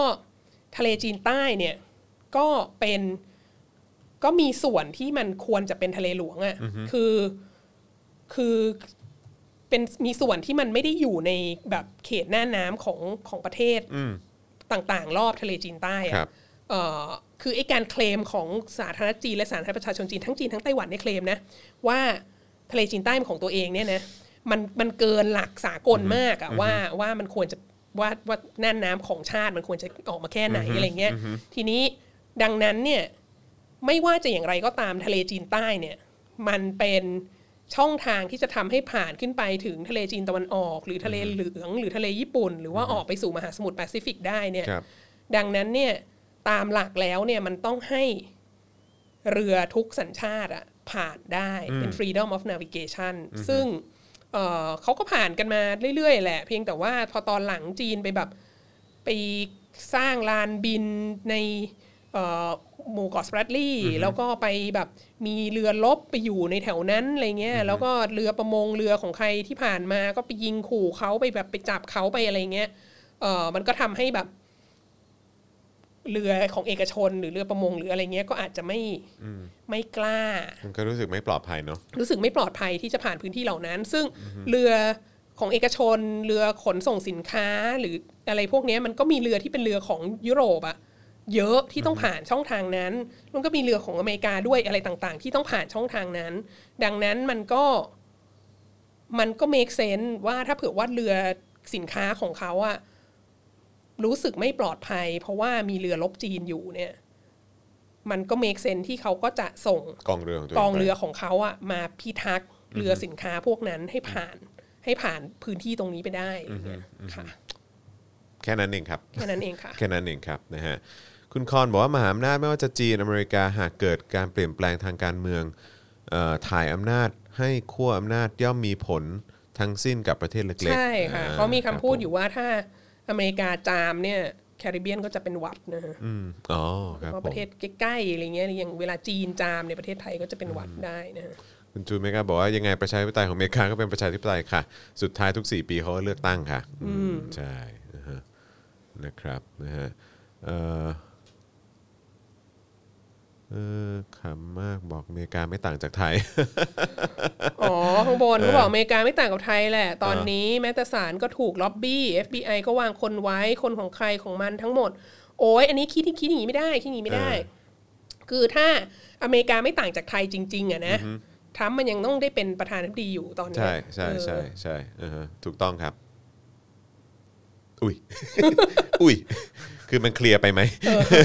มันเคลียร์ไปไหมเออ เพราะ จริ ตั ง วเองก็ตั้งศาล ใช่ สูงตั้งอะไร วเก็ ทั้งหมด ตั้งมาหมด เนี่ย อะไม่งั้นคือถ้าเกิดเป็นคนของตัวเองตัวเองก็น่าจะยังได้อยู่ในตำแหน่ เอง สิ อเขาก็ต้องบอกว่าเนี่ยการเลือกตั้งมันขี้โกงมันผิดกฎหมาย มันต้องเป็นโมฆะ มันเป็นโมฆะดังนั้นให้ทำเป็นประธานาธิบดีต่อไป แล้วก็ อะไรเงี้ ยุบพรรคเดโมแครตซะ เออ อะไรอย่าง ใช่ เงี้ย ถ้าเป็นประเทศไทยอ่ะต้องเป็นอย่างนั้นแน่นอน ใช่ใช่ใช่นะครับนะฮะเอ่อจานครับ จีนนี่มีกินเจนะครับเออมีกินเจไหมครับ อันเนี้ยมีคำถาม เออ เราเราต้องโน้ตไว้นะว่าคำถามเรื่องกินเจเนี่ยมีทุกรอบ นะคะมีทุกรายการจริงๆนะ คุณธีระบอกว่าแจ็คหมานี่จะให้เงินม็อบไปสู้ไหมครับ แจ็คหมาคิดว่าตอนนี้ไม่สามารถทำอันใดที่มีนัยยะทางการเมืองได้เลยค่ะ เอ่อคุณฤทธิพันธ์บอกว่า ถ้าไม่ต่างจากไทยเนี่ยกองทัพคงออกมาเราจะทำตามสัญญาแล้วล่ะ เออ คือเกือบเกือบจะเหมือนของไทยแล้ว ตอนที่ เออ มีการบุกยึดทำเนียบขาวใช่ไหม เอ่อเอ่อรัฐสภา เออเออเออรั รั ฐสภาใช่ เออ บุกยึดรัฐสภา ใช่ เนี่ย ใช่อือฮึ แต่ว่าก็นี่ไงก็ก็ก็โดนจับดำเนินคดี โดนดำเนินคดีหมดแล้วคนเหล่านั้นน่ะ ใช่มีถูกยิงด้วยนะ เอ ฮะ อ มี ครับผม เสียชีวิตในที่ มีสีย เกิดเหตุด้วยนะ ฮใช่ครับผมนะฮะเพราะฉะนั้นก็คือมันเป็นเรื่องไม่ปกติฮะ เออ มันเป็นเรื่องไม่ปกติที่คนปกติทั่วๆไปเขาจะมองว่ามันเป็นเรื่องไม่ปกติครับไอ้สิ่งที่มันเกิดขึ้นในเมืองไทยมันเป็นเรื่องไม่ปกติครับผมนะฮะแต่ว่าก็มีกลุ่มคนหลาย ๆ กลุ่มก็เชื่อชูว่าเป็นความดีครับผม นะ ฮะเอ่อคุณเกิดเกียรติบอกว่าอาจารย์คิดว่าเรื่องทะเลจีนใต้จะชัดเจนช่วงปีไหนครับ โอ้โห โอ้ยนี่ มันคงอีกยาวอะ ม ฮะคงอีกยาว คือเราถ้าถ้าถามเราเราบอกว่ามันจะชัดเจนถ้าเมื่อไหร่พรรคคอมมิวนิสต์จีนล่มสลายอะ อืม ซึ่งก็คงจะไม่ปีนี้ปีหน้าหรอก อืม ค่ะ เอ่ออาจารย์เห็นได้ข่าวว่าจีนแบนคนของทรัมป์อะไรสักอย่างเมื่อไม่นานมานี้เองครับ อาจารย์มีความเห็นยังไงเหรอครับอืม เขาก็แบนกันไปแบนกันมาค่ะ ใช่ เออ แล้วมันก็มีแบบกรณีลูกอะไรนะลูกหัวลูกหัวเว่ยปะ ใช่ลูก แต่ว่า หัวเว่ย ใน โดน ที่ จับ แคนาดาปะ ในแคนาดา ในแคนาดา แต่ก็จับตามเขาเรียกอะไรจับตามหมาย อ่า ของของของคดีในของอินเตอร์โพนะคือมันไม่ า มันไม่ใช่หมาย คื ของ ตำรวจสา แค กล นา นะ ดาเออ เป็นตำรวจสากลนะ ค่ะ เออครับผมจีนจะเอาอาลีบาบาเข้าเป็นรัฐวิสาหกิจได้จริงๆเหรอครับ มันไม่ผิดกฎหมายใดๆของเขาเหรอครั มี บ มีมีรัฐมีระบุไว้ในรัฐธรรมนูญของจีนค่ะ ว่า อันนี้ ควบได้ สามารถไปตามได้ใน Facebook ของอาจารย์สิทธิพลเครือรัตติการ ซึ่งเป็นผอศูนย์เอเชียตะวันออกศึกษาของเอ่อธรรมศาสตร์นะคะ ครับ เออน่าสนใจมากแปลรัฐธรรมนูญข้อนี้มาเลยบอกว่าถ้าเผื่อว่ามันแบบ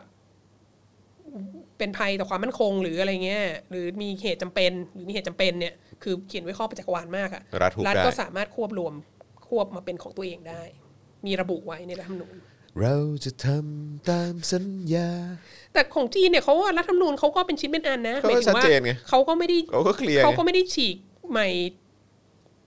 บ่อย ทุกกี่ปี เท่าเรา กี่ปี เอออ มใช่ แล้วเขาก็เขาก็ทำไอ้มี ไม่ กฎ แล้ว หมายเนี้ยมันมีอยู่ในรัฐธรรมนูญนานมากแล้ว แล้วเขาก็เอามาใช้อะไรเงี้ย ไม่แล้ว มันไม่ใช่ ถ้า นึก เขาจะ จะ เป็น ทำก็เขียนกฎหมายใหม่ ถ้าเขาจะ อะไร เป็น งี้ย เผด็จการเขาก็เป็นไปเลยไง ใช่ เขาก็ชัดเจนว่า เขาก็ ฉัน ยอม เป็น รับ เผด็จการไง ไงเออ เออ ใช่ ฉันไม่ได้บอกว่าฉันเป็นประชาธิปไตยอะร เขาไม่ องงี้ เสียความรู้สึกเวลาคนบอกว่าเขาเป็นเผด็จการ ใช่ เออครับผมนะฮะ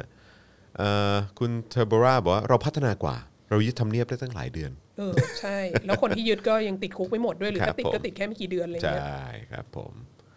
เอ่อครอบครัวของโจชัวหวองขายทรัพย์สินย้ายไปอยู่ออสเตรเลียใช่ไหมอนาคตของฮ่องกงจะเป็นยังไงคะอาจารย์คุณเจนจิราถามมา ก็ยากอะอยู่ยากฮ่องกงออยยู่าก ยู่ยากแต่ จริง แต่ก็คงมันก็คงยังมีคนเคลื่อนไหวอยู่รอบนอกไปเรื่อยๆแหละมั้งคิดว่าไหม ๆใช่ แล้วก็ประเด็นก็คือว่าในเมื่อทำให้ฮ่องกงมันอยู่ยากขนาดนี้ แล้วคนก็จะย้ายออกอะไรกันเยอะขนาดนี้ มัน อะ ก็จะกระทบในพาร์ท แล้ว อื่นๆด้วยเหมือนกัน แล้ว ใช่ไหม ใช่ แล้วมันจะกระทบกับเศรษฐกิจ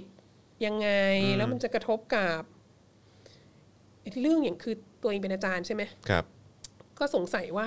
แรงกิ้งมหาลัยอ่ะ ครับ มันจะเป็นยังไง ถ้ามันแบบ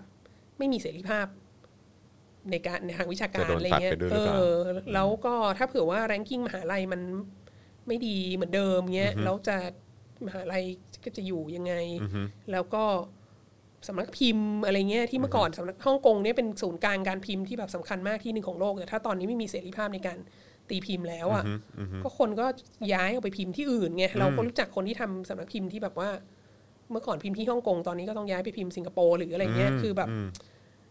ธุรกิจอะไรทุกอย่างอะ่ะ คือขนาดเราอยู่ในสายวิชาการอ่ะ ครับ เรายังเห็นผลกระทบเลย แล้วก็ไปอ่านข่าวเรื่องที่แบบว่า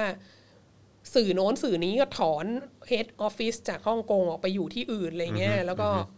เออ มันมันมันน่าจะมีความเสื่อมโทรมลงเรื่อยๆ นั่นแหละ ใช่ ค่ะ ใช่เอ้ยเดี๋ยวส่งส่งอันนี้ให้อาจารย์วัฒนาดูกันไม่รู้มันไม่รู้มันของจริงหรือเปล่า แต่เดี๋ยวผมผมส่งให้ผมส่งให้ในไลน์ส่วนตัวแล้วกันนะฮะเออคุณผู้ชมคงอยากรู้ว่าเรื่องอะไร นะฮะแต่ว่าพอดีมันเกี่ยวกับทางไต้หวัน แต่ผมเห็นเขาทวีตกันเออก็เลยแบบไม่รู้จริงเปล่าวะเออถ้าเกิดจริงเดี๋ยวจะแบบเผื่อเผื่อจะเอาเอามาโชว์ให้คุณผู้ชมดูนะครับในหมู่สลิมชอบบอกร้าบานจีนเนี่ยกำลังทำให้ไหหลำขึ้นมาแทนฮ่องกงอาจารย์คิดไงครับคุณศิรภพบอกอ๋อไหหลำเหรอ มันมันมันไม่มีไม่สามารถขึ้นมาแทนฮ่องกงได้หรอก คือแบบว่า เพระ ก่อ เรื่งไหหลำ ข อ่ะ งควา มั ม น น่าเชื่อถือทางกฎหมาย ใช่ อะไรต่างๆ เกาะไหหลำ อี มันก็เป็นเขตเศรษฐกิจพิเศษไง มันก็เป็น ใช่ เคสเดียวกับที่บอกว่าจะเอาเซินเจิ้นขึ้นมาแทนฮ่องกงอ่ะคือมันไม่สามารถแทนฮ่องกงอันเดิมได้แล้วเพราะว่าเมืองไหนของจีนก็ตามคุณก็ยังอยู่ภายใต้กฎหมายความมั่นคงอ่ะ อืม ซึ่ง เออ ใช่คือคือพอยต์ของการที่ฮ่องกงมันมีระบบกระบวนการยุติธรรมอะไรที่มันน่าเชื่อถือได้เออก่อนหน้านี้เนี่ยเออมันก็เลยทำให้บริษัทอะไรต่างๆ เขากล้ามาลงทุนไงแต่พออ ใช่ พอโดนแบบนี้ปุ๊บเนี่ยแล้วแถมมีเรื่องของกฎหมายความมั่นคงมาอีกเนี่ยคือ คือคุณจะทำยังไงให้มันความน่าเชื่อถือมันกลับมา เออ อือฮึครับผม เขาจะคนเขาจะกล้าไปไหมอ่ะถ้าไปแล้วจะโดนกฎหมายความมั่นคงได้อ่ะ ถ้าฮ่องกงล่มไปเลยพวกธุรกิจที่เคยอยู่ในฮ่องกงจะย้ายไปอยู่ไหนล่ะครับ ก็เห็นมีย้ายไปเกาหลีนี่ เริ่มย้ายไปแล้วไป ใช่ไหม เกาหลี ไปเกาหลี ไปเกาหลี ใต้ ใต้ไป เออ ไต้หวันก็มี ไต้หวัน ค่ะ อืม แล้วก็ ครับผม จริง ๆ ก็มิตั้ง พว แต่ ก ประ สื่อก าศ พวกอะไรพวกนี้ใช่ ใช่ ไหมก็เ แล้วตั้งแต่ประกาศ ทยอยไปละ ไอ้กฎหมายความมั่นคงเนี่ยก็มี ครั โรงงานที่ย้ายออกมาจากเขตเศรษฐกิจพิเศษอื่นๆด้วยอย่างเงี้ อ๋ ย อก็ แล้ว ออ ก็ ก ย้าย ด้วย ฐานการผลิตไปอยู่แบบเวียดนามหรือไปอยู่ ว้าว อินโดนีเซียอะไรเงี้ย ว้าว ดังนั้นมันไม่ไอ้กฎหมายความมั่นคงมันไม่ได้กระทบฮ่องกงอย่างเดียวมันแบบรวมทั้งเขตเศรษฐกิจพิเศษอื่น ๆ ด้วย อืม ค่ะ อืมอืมนะครับผมเอ่ อ ความเป็นเกาะของฮ่องกงมันไม่น่าจะมีที่ไหนแทนได้ คุณ โอ้ยฮ่องกงจีน ครับ จีนก็มีเกาะอีกอีกหลายเกาะ อีก ค่ะ เยอะฮะอีกเยอะ เออ เพียงเพียงแต่ว่ามันคือไอ้สิ่งที่มันที่มันจะแทนลำบากเนี่ยก็คือว่าไอ้เรื่องของความน่าน่าน่าเชื่อถือในกระบวนการ ใช่ กฎหมายเอ่อ ใช่ กระบวนการยุติธรรมเนี่ยแหละครับ rule of law แล้วก็ ใช่ แล้วก็เสรีภาพในทุกๆด้านน่ะเสรีเสรีภาพในการแสดงออกเสรีภาพสื่อเสรีภาพเอ่อทางวิชาการอะไร อะไร เงี้ แบ ย บเนี้ย ค่ะ อืมครับผมซึ่งสิ่งเหล่านี้มันหายไปแล้ว ใช่ เออนะฮะตั้งแต่แบบมีการออกกฎหมายความมั่นคง แล้วกันแบบเรื่องของการเลือกตั้งอะไรต่างๆ การจิ้มเอาตัวแทนเอ่อคนที่เบเอ่อปักกิ่งเลือกอะไรเงี้ยเออให้มาให้มาเป็นผู้ว่าอะไรเงี้ยก็อืมครับผมนะฮะ ตอนนี้รัฐบาลฮ่องกงพูดอะไรแคร์รี่แลมพูดอะไรเนี่ยเหมือนพูดให้ปักกิ่งฟังอ่ะ อ่าใช่ คน ใช่ ฮ่องกง ใช่ ก็แบบจะพูดทำไมเนี่ยคือมันมันอย่างเช่นพูดว่าอะไรนะมีการแบบมีการประกาศออกมาว่า เออ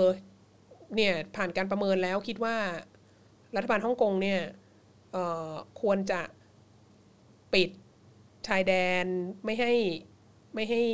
คนจากแผ่นดินใหญ่ข้ามมาให้เร็วกว่านี้ ตอนที่มันเกิดปัญหาโควิด -19 ระบาดทีแรกอะไรเงี้ยการที่ทำอย่างนั้นช้าเนี่ยก็เลยทำให้ควบคุมโควิด -19 ในฮ่องกงลำบาก ซึ่งตอนนั้นน่ะคนฮ่องกงก็ออกมาประท้วงอะไรกันหนักมากว่าทำไมไม่ปิดชายแดนอะไรเงี้ย แล้วก็เวลาผ่านไปอีกปีปีหนึ่งแล้วก็แบบเออใช่เราปิดชายแดนช้าจริงๆเลย คือ จะพูดทำไมวะ นั่นน่ะสิอืมนะฮะเมื่อกี้มีคนบอกว่าเออนอกจากทะเลจีนใต้ที่น่ากังวลแล้วเนี่ย คือหันมามองในบริเวณแม่น้ำโขงของเราอาจารย์ว่ายังไงฮะ อ๋อไม่น่ากังวลนะคะเขาเขายึดไปแล้ว ก็เอาไปแล้วโอเค ก็จบ สา ไม่ ย ต้องกังวล ไปแล้วคค่ะรับ ค่ะ ไม่ต้องกังวลฮะครับผม ความจริงจะปลดปล่อยท่านครับ ใช่ใช่ค่ะ นะฮะเอ่อมาไทยก็โดนส่งกลับจีนสิคะ เรื่องเรื่องอะไรเอ่ยอันไหน อ๋อมีคนข้างบนบอกว่าทำไมเขาไม่มาเมืองไทย พวกพวกคนฮ่องกงเหรือมั้งที่จะรีภัย อ๋อครับ อะไรเงี้ผมยเออนี่ก็พูดถูกมาคไทรั ย บ ก็โดน ผม ส่งกลับ ใช่ จีนสิคะ อย่ามาเลยครับผมมนะฮะเอ่อคุณเดอะดูดบอกว่าชอบฟังอาจารย์วัฒนามากครับ บางครั้งก็ฟังเบิ้ลสองรอบเลยว้า โอ้ ว เป็นคนที่ ขอบคุ มี ณ ควาามม กครับ อด นะ ท ฮะ นสูง อ้าว ในร ถ้าเกิด ฟังอะไรยาวๆ ถ้าเกิดชอบก็สนับสนุนเข้ามานะครับ ทางบัญชีกสิกรไทย ชอบ 0698975539 โอนค่ะ ใช่ ถ้าชอบก็โอนครับ นะฮะเติมพลังชีวิตให้กับพวกเราหน่อยนะครับ เราจะได้มีคอนเทนต์แบบนี้คุณดูทุก ๆ สัปดาห์ไงนะครับนะแล้วก็มี Daily Topics ให้ดูทุกวันด้วย อย่างเย็นนี้ก็จะเป็นพี่แขกมา เออ นะฮะเย็นนี้เป็นพี่แขกสำหรับ Daily Topic นั่นเองนะครับ ก็สแกนเคอร์โคตรงนี้ได้เลยนะครับ หรือว่าจะโอนเข้ามาทางเลขบัญชีก็ได้นะครับ หรือว่าสนับสนุนแบบรายเดือนทาง YouTube แล้วก็ Facebook ได้ด้วยนะครับนะฮะหลังๆ หลายปีมานี้เนี่ย อุตสาหกรรมภาพยนตร์ของฮ่องกงก็ก็ใกล้ตายสนิทแทบไม่มีหนังจีนฮ่องกงดีๆ ผลิตออกมาเลย เออ อันนี้น่าสนใจ อันนี้เป็นคอมเมนต์ที่น่าสนใจ คือสองสามอย่างก็คือว่าหนึ่งไอการแข่งขันมันสูงขึ้นเยอะมากเนาะ ครับ เพราะว่า เพราะว่าเกาหลีก็ทำหนัง ไต้หวันก็ทำหนัง ญี่ปุ่นก็ยังทำหนังต่อไป และเอเชียตะวันออกเฉียงใต้ก็ยังทำหนังมาแข่งได้อีกอะไรเงี้ยหนังไทยหลายเรื่องก็ก็ไปแข่งตลาดแย่งตลาดกับเขาเหมือนกันใช่ไหคมรับ เอ่อดังนั้นการแข่งขันของของตลาดภาพยนตร์ในละแวกนี้อะมันก็สูงขึ้นมาก แต่ว่า เอ่อที่ที่คุยกับลูกศิษย์ที่ทำที่ทำเรื่องเชี่ยวชาญเรื่องภาพยนตร์จีนเมื่อวานเนี่ย ครับ เขาก็คนเดียวที่มาคนคนเดียวกับที่มาเลคเชอร์ฉันเรื่องเจิ้งสวงเนี่ยนะครับ ก็บอกว่า โอ้โห แต่ว่าอุตสาหกรรมภาพยนตร์ของสาธารณประชาชนจีนเนี่ยมันเฟื่องฟูหนักมากนะ ช่วงเนี้ยคือแบบว่า โอ้ยขนาดปิดเมืองโควิดอะไรต่างๆ แล้วอ่ะก็กองถ่ายก็ยังคงดำเนินต่อไปได้ แล้วก็ถ่ายหนังเยอะมาก แล้วก็แล้วก็รัฐบาลจีนก็ใช้ ภาพยนตร์เนี่ยเป็นพ r o พกันด้าอย่างมากด้วยและการใช้ภาพยนตร์เป็นพ r o พกันด้าก็เลย คือจะให้ทุนในการสร้างเยอะ แล้วคือเขาคือ คือเขาไม่ เข เขาเขาทำ propaganda แบบซัตเทิลอ่ะแบบทำแล้วมันคุณภาพดีแล้ว แล้วคนก็อยากจะดูเป็นเอนเตอร์เทนเมนต์ไง เอางี้ดีกว่า จะบอกให้ว่าหนังทุกเรื่องที่เป็นเรื่องจินซีฮ่องเต้อะของจีนเนี่ย ที่ออกมาในช่วง 20 ปีที่ผ่านมา หนังจินซีที่เกี่ยวข้องกับจินซีฮ่องเต้ทุกเรื่องทั้งหนังทั้งซีรีส์เนี่ย เป็นพ r o p a g a n d a หมด ฮีโร่ เออฮีโร่นี่พ r o p a g a n d a มาก ฮีโร่เจ็ตลีฮะ เออ เจ็ตลีไอ้ เออ ช็อตแบบสู้กันแบบกลางสายฝนน่ะ ใช่แล้วหลังจากนั้นก็มี ดอนนี่เยนน่ะ มีซีรีส์ที่เป็น อ่า เรื่องจินซีออกมาเยอะมาก แล้วคนก็ดูโอ้โหแล้วก็ขนาดไม่ใช่ขนาดหรอก especially เพื่อนในวงวิชาการของเราอะที่แบบชอบติดซีรีส์อย่างเงี้ยก็จะรู้สึกว่าอันนี้มันเป็นแบบอิงประวัติศา สตร์ มันเป็นวิชาการเนี่ยไม่รู้ดูแล้ว หารู้ อาจจะแบบว่า ไม่ว่าเออ ดูแล้วอาจจะรู้สึกผิดน้อยลงว่า อ่าฮะ ว่าเสียเวลาเตรียมสอนมาดูอะไรเงี้ย อ่าฮะ เออ แต่ว่าก็คือเขาก็ดูกันแล้วเขาก็บอกโอ้โหมันสนุกมากเลยอะไรเงี้ยอาจารย์ดูคือจะมีคนมาถามว่าอาจารย์ดูหรือยังซีรีส์โน้นซีรีส์นี้อะ เราบอกเราบอกเลยทุกเรื่องที่เป็นเรื่องจินซีฮ่องเต้เนี่ย พอพักันได้ พระประกันด้านล้วน อืม นะฮะไอที่เราโฆษณาใน Facebook อะ อือฮึ โพสต์ที่เราโฆษณาใน Facebook ถ้าคนเข้ามาดูจาก Twitter อาจจะไม่เห็นนะ แต่โพสต์ที่เราโฆษณาอารวาสสัปดาห์ ตอนเนี้ยเนี้จากใน Facebook อะก็มีรูปโปสเตอร์ใช่ไหมของเอ่อปี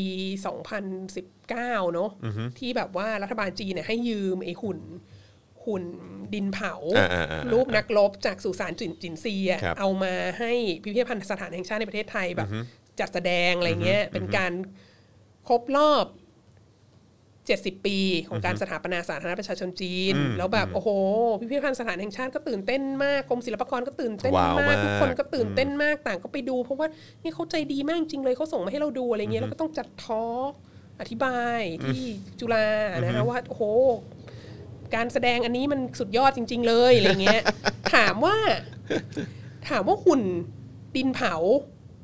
จากสุสานจินซีเนี่ยทำไมมันถึงมาฉลอง 70 ปีการสถาปนาสาธารณรัฐประชาชนจีน มันเกี่ยวอะไรกับรัฐบาลคอมมิวนิสต์จีน มันเกี่ยวอะไร แล้วถ้าบอกว่า ก็มันก็เป็นแบบของเก่าในในประเทศจีนที่แบบเป็นสมบัติของชาติที่อยากจะเอามาให้คนอื่นดู คือประเทศจีนเนี่ยมีประวัติศาสตร์ 5,000 ปี แล้วก็ดูจะขยายไปเรื่อยๆๆๆแล้ววงการโบราณคดีจีนเนี่ยก็โอ้โห รุ่งเรืองเฟื่องฟูแบบว่าก้าวหน้ามากเนี่ยเขามีอีก 500 อย่างที่เขาเลือกที่จะมานำเสนอได้อะทำไมเขาถึงเลือก ถึงเอาอันนี้ สู่สารจินซีเขาก็เลือกสู่สารจินซีเพราะว่ามันก็เป็นเนราทีฟของเขาว่า จินซีเนี่ยเป็นผู้รวมจักรวรรดิจีนให้เป็นหนึ่งเดียว เหมือนที่พรรคคอมมิวนิสต์จีนเนี่ยรวมสาธารณประชาชนจีนให้เป็นหนึ่งเดียว จากที่เมื่อก่อนแตกแยกเป็นก๊กเป็นเหล่า มีทิเบตมีซินเจียง มีเอ่อแมนจูเรีย มีมองโกเลีย มีโนนนี นี่ไงเราเอากลับมาได้แล้วไง เออ เออเราก็รวมกลับให้เป็นหนึ่งเดียวเนี่ยคือประโยชน์ของเผด็จการ เพราะถ้าไม่เผด็จการเพราะจินซีก็เป็นเผด็จการพรรคคอมมิวนิสต์จีนก็เป็นเผด็จการ ดังนั้นเนี่ยเขาก็เลยเลือกสิ่งนี้มาแล้วก็ส่งมาให้เราแล้วเราก็ตื่นเต้นแล้วเราก็แบบโอ้โห มันเลิศจริงๆเลยนะเธ อ อะไรเงี้ยเราก็เลยดูหนังจินซีฮ่องเต้อะไรต่างๆนานานะคะ anyway ที่พูดมาทั้งหมดเนี่ยก็คือว่า มันก็มีบางประเทศที่พอเห็นเรื่องอย่างนี้ แล้วก็แบบโอ้ยเราต้องแบบว่าให้งบ 300 ล้านอะไรเท่าไหร่เนี่ยในการสร้างหนังให้คนรักชาติอะไรเงี้ยคือวันหลังนะเธอทำหนังหนังพ่อประกันด้า เขาแอบให้กันเงียบๆมึงไม่ต้องมาโฆษณาว่ามึงจะให้ 300 ล้านเพื่อสร้างหนังพอพักกันด้า แล้วอย่างนี้ใครจะไปดู ใช่ก็ รู้ว่ามันเป็นหนัง ก็จะรู้ พอ ทั กัน น ด้า ที เอ เลย อเนียนๆนิดนึง แบบแอบเอาเงินไปสนับสนุนอะไรให้เขาสร้างหนังฮีโร่เจ็ตลีเล่นโนนนี้นั้นเป็นบล็อกบัสเตอร์ อยู่ในอเมริกาอะไรแล้วเขาไม่รู้ว่ามันพอพักกันด้าเขาก็จะดูไง ใช่แล้วก็จะแบบว้าว เออ โอ้โหดูฝรั่งมันชื่นชมเรา ใช่ อะไรอย่างเงี้ย แล้วก็ไม่ต้องแบบไม่ต้องใช่ไหมไม่ต้องเหมือนแบบประกาศว่าเอาละนะ ฉันจะให้ 300 ล้านสร้างหนังพอ ต้ พั อก ง กั เข้าน ด้า ที่ประชุม เอออื มแต่ว่าอืมเคาะลงมา โง่หรือมันโง่ วะ เออ นั่นแหละ ก็เลยสิ่งเนี้ยก็เลยการที่การที่รัฐบาลจีนเนี่ยใช้วงการภาพยนตร์เนี่ย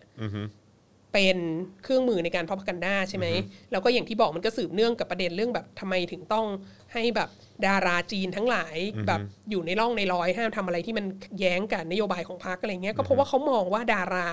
มองว่าศิลปินนักแสดงต่างๆเนี่ยก็เป็นส่วนหนึ่งของพ r o กันด้ามาชีนนั้นๆดังนั้นเขาก็ต้องควบคุมแล้วถ้าทำตัวไม่ ไม่ ถู ดี กไม่ดี ดีอะไรเงี้ยเขาก็แบนแล้วก็แบนให้เห็นสาธารณะเลยอะไรเงี้ยเออซึ่งมันก็หนึ่งทำให้อาจจะทำให้คนที่คนในวงการก็อยู่ยากนิดนึง ก็ต้องแบบก็ต้องสงบเสงี่ยมบ้าง ต้องอยู่ให้เป็น แต่ว่าในขณะเดียวกันถ้าถ้าอยู่เป็นแล้วถ้า ถ้าก็ก็จะได้รับการสนับสนุนเงินทุนสนับสนุนในการเอ่อสร้างผลงานออกมาเยอะมาก แล้วก็สามารถที่จะทำผลงานที่มันมีคุณภาพพอสมควร เพราะว่ามันต้องเป็นพ r o กันด้าเนียนๆไง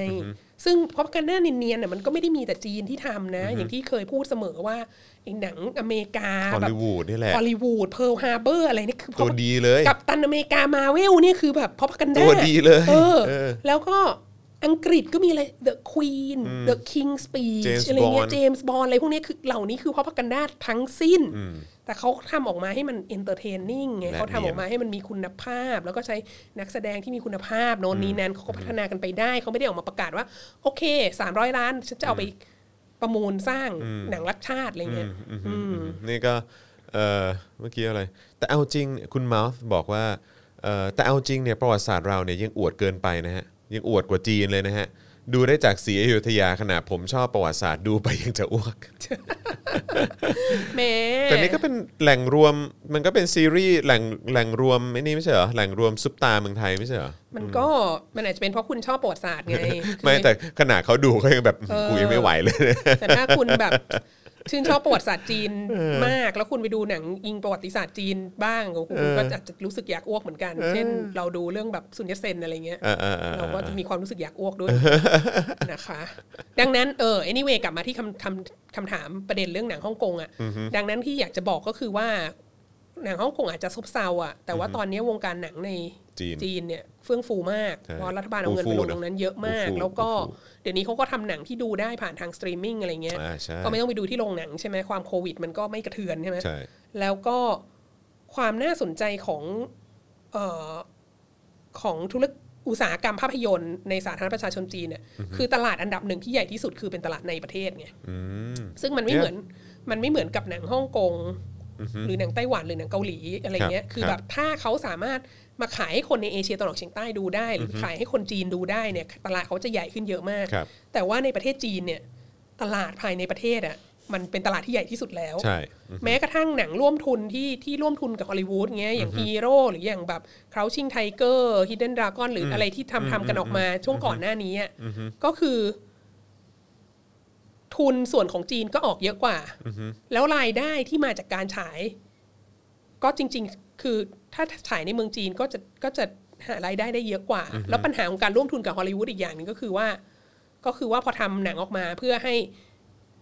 คนในชาติตะวันตกพอจะดูได้อะคนจีนก็จะไม่ชอบมันก็จะไม่โดนใจคนจีนอะไรเงี้ยเออแล้วดังนั้นไปไปมาตอนหลังดาราเหล่านี้ก็เลยมีความรู้สึกว่า ฉันไม่ต้องไปร่วมทุนกับฮอลลีวูดให้มันยุ่งยากหรอกไม่ง รับ ทำกัน เงิน เอง จาก จัดกันเองในประเทศนี่แหละ เออ ก็ทำได้อะไรเงี้ย ใช่ใช่ใช่ อย่างเรื่อง ใช่ แล้วเขาก็บอกว่าอย่างเรื่องมู่หลานที่แบบ ที่จีนที่รัฐบาลจีนมาแบบแบน publicity แบบไม่ให้โฆษณาในระยะสุดท้ายอะ ครับ ปรากฏว่าคนจีนไปดูแล้วด่าเละเทะมาก เออ คนจีนไม่ชอบเลยเรื่องนี้นะ ซึ่งก็คิดว่ามันเป็นเพราะมันทำจากส่วนหนึ่งคือมันพยายามทำให้ให้ขายลูกค้าในสหรัฐอเมริกาได้ด้วยอะไรอย่างเงี้ยแล้วคนจีนซึ่งแบบมันมีคนทำหนังมู่หลานมาหลายเวอร์ชั่นมากแล้วอะที่เขาเคยดูอะแล้วแบบเหมือนอันนี้มันก็ดีไม่เท่าของอันก่อนหน้านั้น หรือมันก็มีทัศนคติอะไรที่มันไม่ตรงใจ ต่างกัน เขาอะไรเงี้ยค่ะ โอ้ สนุกวันนี้ไปไปกันไกลนะครับนะ หลายเรื่องเลยนะฮะผมขำฟ้านปิงปิงที่โดนรัฐบาลไล่บี้กรณีเลี่ยงภาษี แล้วเธอไปปรึกษาเฉินหลงเฮียแกบอกให้เธอหนีมาอเมริกาเหรอ อย่างนี้เลยเหรอเออนะฮะ มันก็แล้วแล้วแต่นะ เพราะว่าเพราะว่าเหล่านี้จริง ๆ แล้วถ้าถ้ารอไปอีกสักพักหนึ่งก็อาจจะกลับเข้ามาในวงการได้เออ ก็อยู่ที่ว่าเขาอยากจะแบบเกษียณอายุแล้วไปอยู่สบายๆหรือรับงานน้อยๆที่อเมริกา ใช่ ห ก็ รือ มี ว่า ตั เขา งค์ อยากจะแบบ ใช่ มีโอกาส ก็อยู่ได้ ในอนาคตจะหาบิ๊กมันนี่ในจีนได้อีกก็ก็ก็เป็นไปได้เหมือนกัน ใช่นะฮะคุณจอแดนบอกว่าอยากให้อาจารย์วินัยมาออกรายการบ้างครับ รู้มาว่าอาจารย์วินัยเป็นอนุรักษ์นิยม นิยมใช่เป็นเป็นฝ่ายขวาคุณภาพ เข้าใจว่าเข้าใจว่าจะมาสัปดาห์หน้านะเข้าใจว่าจะมาสัปดาห์หน้านะครับแล้วก็จะเป็นไลฟ์ด้วยนะครับนะฮะเพราะฉะนั้นจะไม่ใช่จะไม่ใช่แนวเขาเรียกว่าอะไรจะไม่ใช่แนวการตัดต่อ จะสามารถเขียนมาบอกได้ว่าไม่ได้ยิน ใช่แล้วก็แล้วคุณก็จะเห็นช่วงเวลาที่ผมก็รอสมมุติว่าผมถามคำถามอาจารย์วินัยไปอ่ะจะมีพอสประมาณ 5 วินาทีอ่ะ เออเขา ใน ต้อง การ คิด ที่แบ ก่อบ น ว่า พูดไงเขาเขาเป็นคนคิดก่อนพูด ใช่แล้วเราแล้วเราก็จะ อาจารย์แบงก์ก็จะแบบว่ายังไงวะ เดทแอร์เดทแอร์ แบบว่าเอ๊ะหรือว่าไม่มีปัญหาเปล่าไม่ใช่คือแบบว่า อาจารย์แบงค์เตรียมเตรียม เออ เสียง ทีเร็กซ์ไว้นะคะ เออ แล้วพออาจารย์วินัยคิดเนี่ย ก็ปล่อยเสียงทีเร็กซ์ไป เออยังดีเป็นเสียงทีเล็กไม่ใช่เสียงจิ้งหรีดไง เออ เออครับผม เออเออเสียงจิ้งหรีดเยอะ เออเสียงแอร์ แต่รอแต่รอฟังอาจารย์วินัยก็สนุกเหมือนกันนะครับ แต่ว่าจะเป็นจะเป็นอีกเอ่อเอ่อเต็มโปหนึ่งเอออีกอีกอีกอีกจังหวะหนึ่งนะครับผมนะฮะโอเคนะครับวันนี้ก็ครอบคลุมเนอะเออนะฮะแล้วก็อยากจะฝากทิ้งท้ายอีกครั้งนะครับ ใครที่รู้สึกสนุกนะฮะกับคอนเทนต์ที่เราเอามาสนับเอ่อเอามานำเสนอในวันนี้นะครับผมนะฮะก็อย่าลืมสนับสนุนเราด้วยละกันนะครับ ทางบัญชีกสิกรไทยนะครับศูนย์หกเก้าแปดเก้าเจ็ดห้าห้าสามเก้าหรือสแกน QR code ก็ได้นะครับ ใครที่ติดตามชมอยู่จากต่างประเทศ แล้วก็อยากจะสนับสนุนเราเหมือนกันนะครับ ก็สนับสนุนได้ผ่านทางเพย์พานั่นเองนะครับ เราก็จะมีลิงก์ไว้ให้ตรงช่องคอมเมนต์นั่นเองนะครับนะฮะแล้วก็ทาง u t u b e นะครับกดปุ่มเป็นเมมเบอร์นะฮะสสนับสนุนเราได้นะครับ กดปุ่มจอยเข้ามานะครับเอ่อข้างปุ่ม subscribe นะครับแล้วก็เลือกแพ็กเกจในการสนับสนุนได้เลยนะครับ ส่วนทาง Facebook นะครับก็กดปุ่ม Become a supporter ได้นะครับ อันนี้ก็เป็นช่องทางการสนับสนุนแบบรายเดือนเหมือนกันนะครับ ส่งดาวเข้ามาก็ได้นะครับ เบิร์นเข้ามาเยอะๆเลยนะครับ หรือไปช้อปปิ้งกันที่ Spoke Dark Store นะครับ นี่นะฮะ วันนี้อาจารย์วัฒนาใส่เสื้อ ใช่ เอ่อ The Topics ด้วย โดยเฉพาะ นะครับ นะคะ นี่ สวย นะ งา ฮะ มเก๋ไก๋ใส่ ครั ส บผม บายมากค่ะ แหมขอบคุณอาจารย์วัฒนาด้วยนะครับนะฮะก็วันก่อนผมก็ใส่เผด็จการจงพินาศไปนะครับ ก็ยังถือว่าเป็นเอ่อเสื้อลายต่างๆ ที่คุณไปเลือกช้อปปิ้งกันได้ เออ นะครับนะฮะเอาไปใส่เอ่อไปร่ว แล้ว ม ไปเจ การ อ ชุม ตาม นุ ชุ ม มนุม เออ ต่างๆ การ ค่ะ เอ่อม็อบอะไรต่างๆ ได้เพราะว่าเอ่อเร็วๆนี้น่าจะกลับมาเข้มข้น เออ เหมือนเดิม ใช่ น่าจะกลับมา ใช่ เข้มข้นเหมือนเดิม ช่วงนี้อยู่ในช่วงแบบว่าจัดกระบวนกันอยู่นะครับผมนะฮะคอยติดตามแล้วกันนะครับอ่ะขอดูคอมเมนต์ทิ้งท้ายนิดนึงก่อนจากกันไปนะครับนะฮะก็ เอ่ออ่าใช่ใช่ขึ้นแล้วนะครับ ตรงที่เป็นเอ่อ Spoke Dark Store แล้วก็ PayPal ที่เราขึ้น มีคนบอกว่าคุณภูริเดชบอกว่าอยากเห็นอาจารย์วัฒนากับกับอาจารย์วินัยเออมาพูดคุยกันถกเถียงกันจะเป็นยังไง โอ้ยมันน่าจะมันน่าจะน่าเบื่อค่ะ เพราะวาสนาก็พูดเยอะค่ะ วินัยก็พูดช้า คุณการละแหดหรือเปล่า บอกว่าดีใจเห็น Spoke Dark เติบโตถึงวันนี้ ติดตามตั้งแต่ก่อนจะมี Spoke Dark สมัย 10 กว่าปีก่อน ขอบคุณนะครับ ขอบคุณ ยังคงสนับสนุนได้ต่อไปนะครับนะเพราะเราก็จะมีคอนเทนต์ให้คุณติดตามแบบนี้เรื่อยๆ ย้ำอีกครั้งนะครับ วันนี้เจาะข่าวตื้นตอนใหม่มาแล้วนะครับใครยังไม่ได้ดูก็สามารถไปดูแล้วก็ไปติดตามกันได้นะครับ เกี่ยวกับเรื่องของ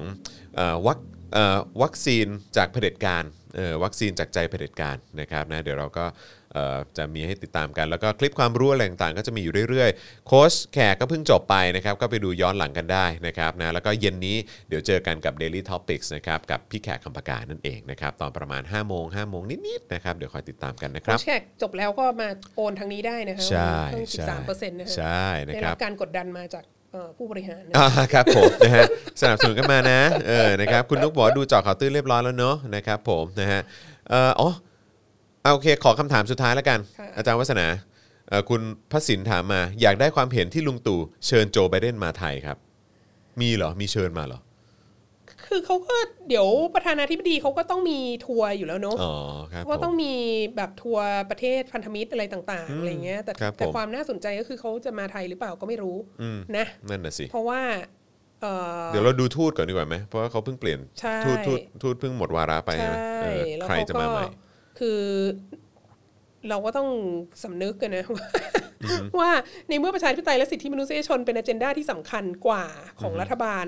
ไบเดนมากกว่าสมัย ตอน รัฐบาล ทรัมป์ ทรัมป์เนี่ยเอ่อเขา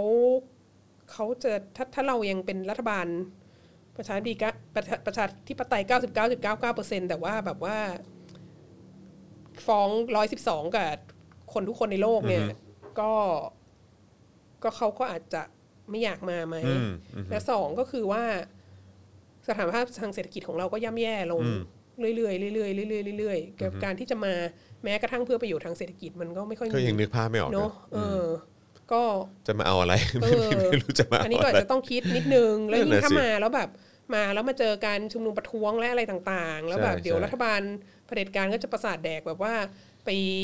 อะไรนะปราบปรามผู้ชุมนุมอย่างรุนแรงเขาก็อาจจะกลัวว่าถ้าเขามาแล้วก็อาจจะแบบมีคนตายเยอะแยะเพราะว่ารัฐบาลไม่ต้องการให้มีการชุมนุมระหว่างที่มีผู้นำต่างประเทศมาเยี่ยมเยือนอะไรเงี้ยเขาก็เขาก็คงมีอะไรต้องคิดเยอะอะ อืม ว่าว่าจะมาหรือไม่มา น่าส ค่ะ นครับ น่าสนใจ น่าสนใจนะครับ ก็กล้าเชิญเขาเนอะ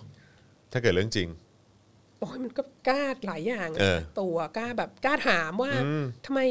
เวียดนามเติบโตมากกว่าเราอะไร เอ เลอยใช่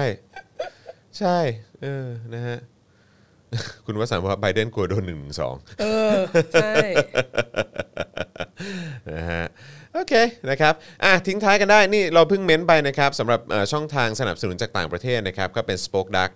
spokedark.payment@gmail.com นะครับสำหรับใครที่อยากจะสนับสนุนเราผ่านทาง PayPal นะครับแล้วก็อย่าลืมสนับสนุนเราเข้ามาได้ต่อเนื่องนะครับนะฮะลากยาวกันไปนะครับ ใครนึกขึ้นมาได้หยิบแอป Mobile Banking ขึ้นมา แล้วก็กดสนับสนุนเราผ่านเอ่อบัญชีได้เลยนะครับผมนะฮะโอเค คุณจูนเมกาบอกว่าถ้าเขากล้ามาจะคุยอะไรกับเขาคะ yes no okay thank you ครับผมนะฮะ โอเคนะครับ วันนี้หมดเวลาแล้วนะครับนะขอบคุณอาจารย์วัฒนาด้วยนะครับ เดี๋ยวกลับมาเจออีกทีก็อีก เดือนหน้า ท่ไร่เดือนหน้าเลย เดือนหน้า เออนะครับผมนะฮะอ่ะก็เดี๋ยวคอยติดตามละกัน เดี๋ยว นะค ใก รั ล้ บ ๆคอนเฟิร์มอีกที เดี๋ยว ะ วีคหน้าก็คงเป็นเอ่อพี่ เป็นพี่ถึก ถึก เออ นะครับนะแล้วก็เอ่อวีคหน้าก็น่าจะมีคุณชูวัตรมาด้วย เออ นะครับแล้วก็อาจารย์วินัยด้วย เดือนกุมภา มั มันจะมีความอาจารย์วิโรธไม่ว่างไง อ๋ออาจารย์วิโรจน์ก็ไม่ และ ว่างด้วย คือหมายถึงว่าอาจารย์วิโรธว่างเฉพาะวันศุกร์ อ๋อโอเค ใน ก็ เดือน มีการ กุ ส ม ลับ ภา กัน ดัง นิด นั้น นึ จะ ง มีบางวันของ เออ เดือนกุมภาที่วาสนาจะต้องสลับกับอาจารย์วิโรธ อ่าโอเค ก็เดี๋ยวเดี๋ยวใกล้ๆแล้วเดี๋ยวจะ ได้ได้ได้ แจ้ง เดี๋ยว ไปอีก อัปเดต ที อยู่แล้วครับ เพราะเรามี Daily Topics ทุกวัน อ่าน นะครับผมนะฮะอ่ะวันนี้หมดเวลาแล้วนะครับ ขอบคุณทุกทท่านที่ติดตามพวกเรามาแล้วก็อย่าลืมสนับสนุนเรากันด้วยแล้วกันนะครับ จะได้มีคอนเทนต์ให้คุณติดตามแบบนี้กันต่อไปเรื่อยๆนะครับนะวันนี้ผมจอมยูนะครับอาจารย์วัฒนานะครับ แล้วก็อาจารย์แบงค์นะครับนะฮะเราสามคนลาไปก่อนนะครับ สวัสดีครับ สวัสดีค่ะ วาสนาอารวาส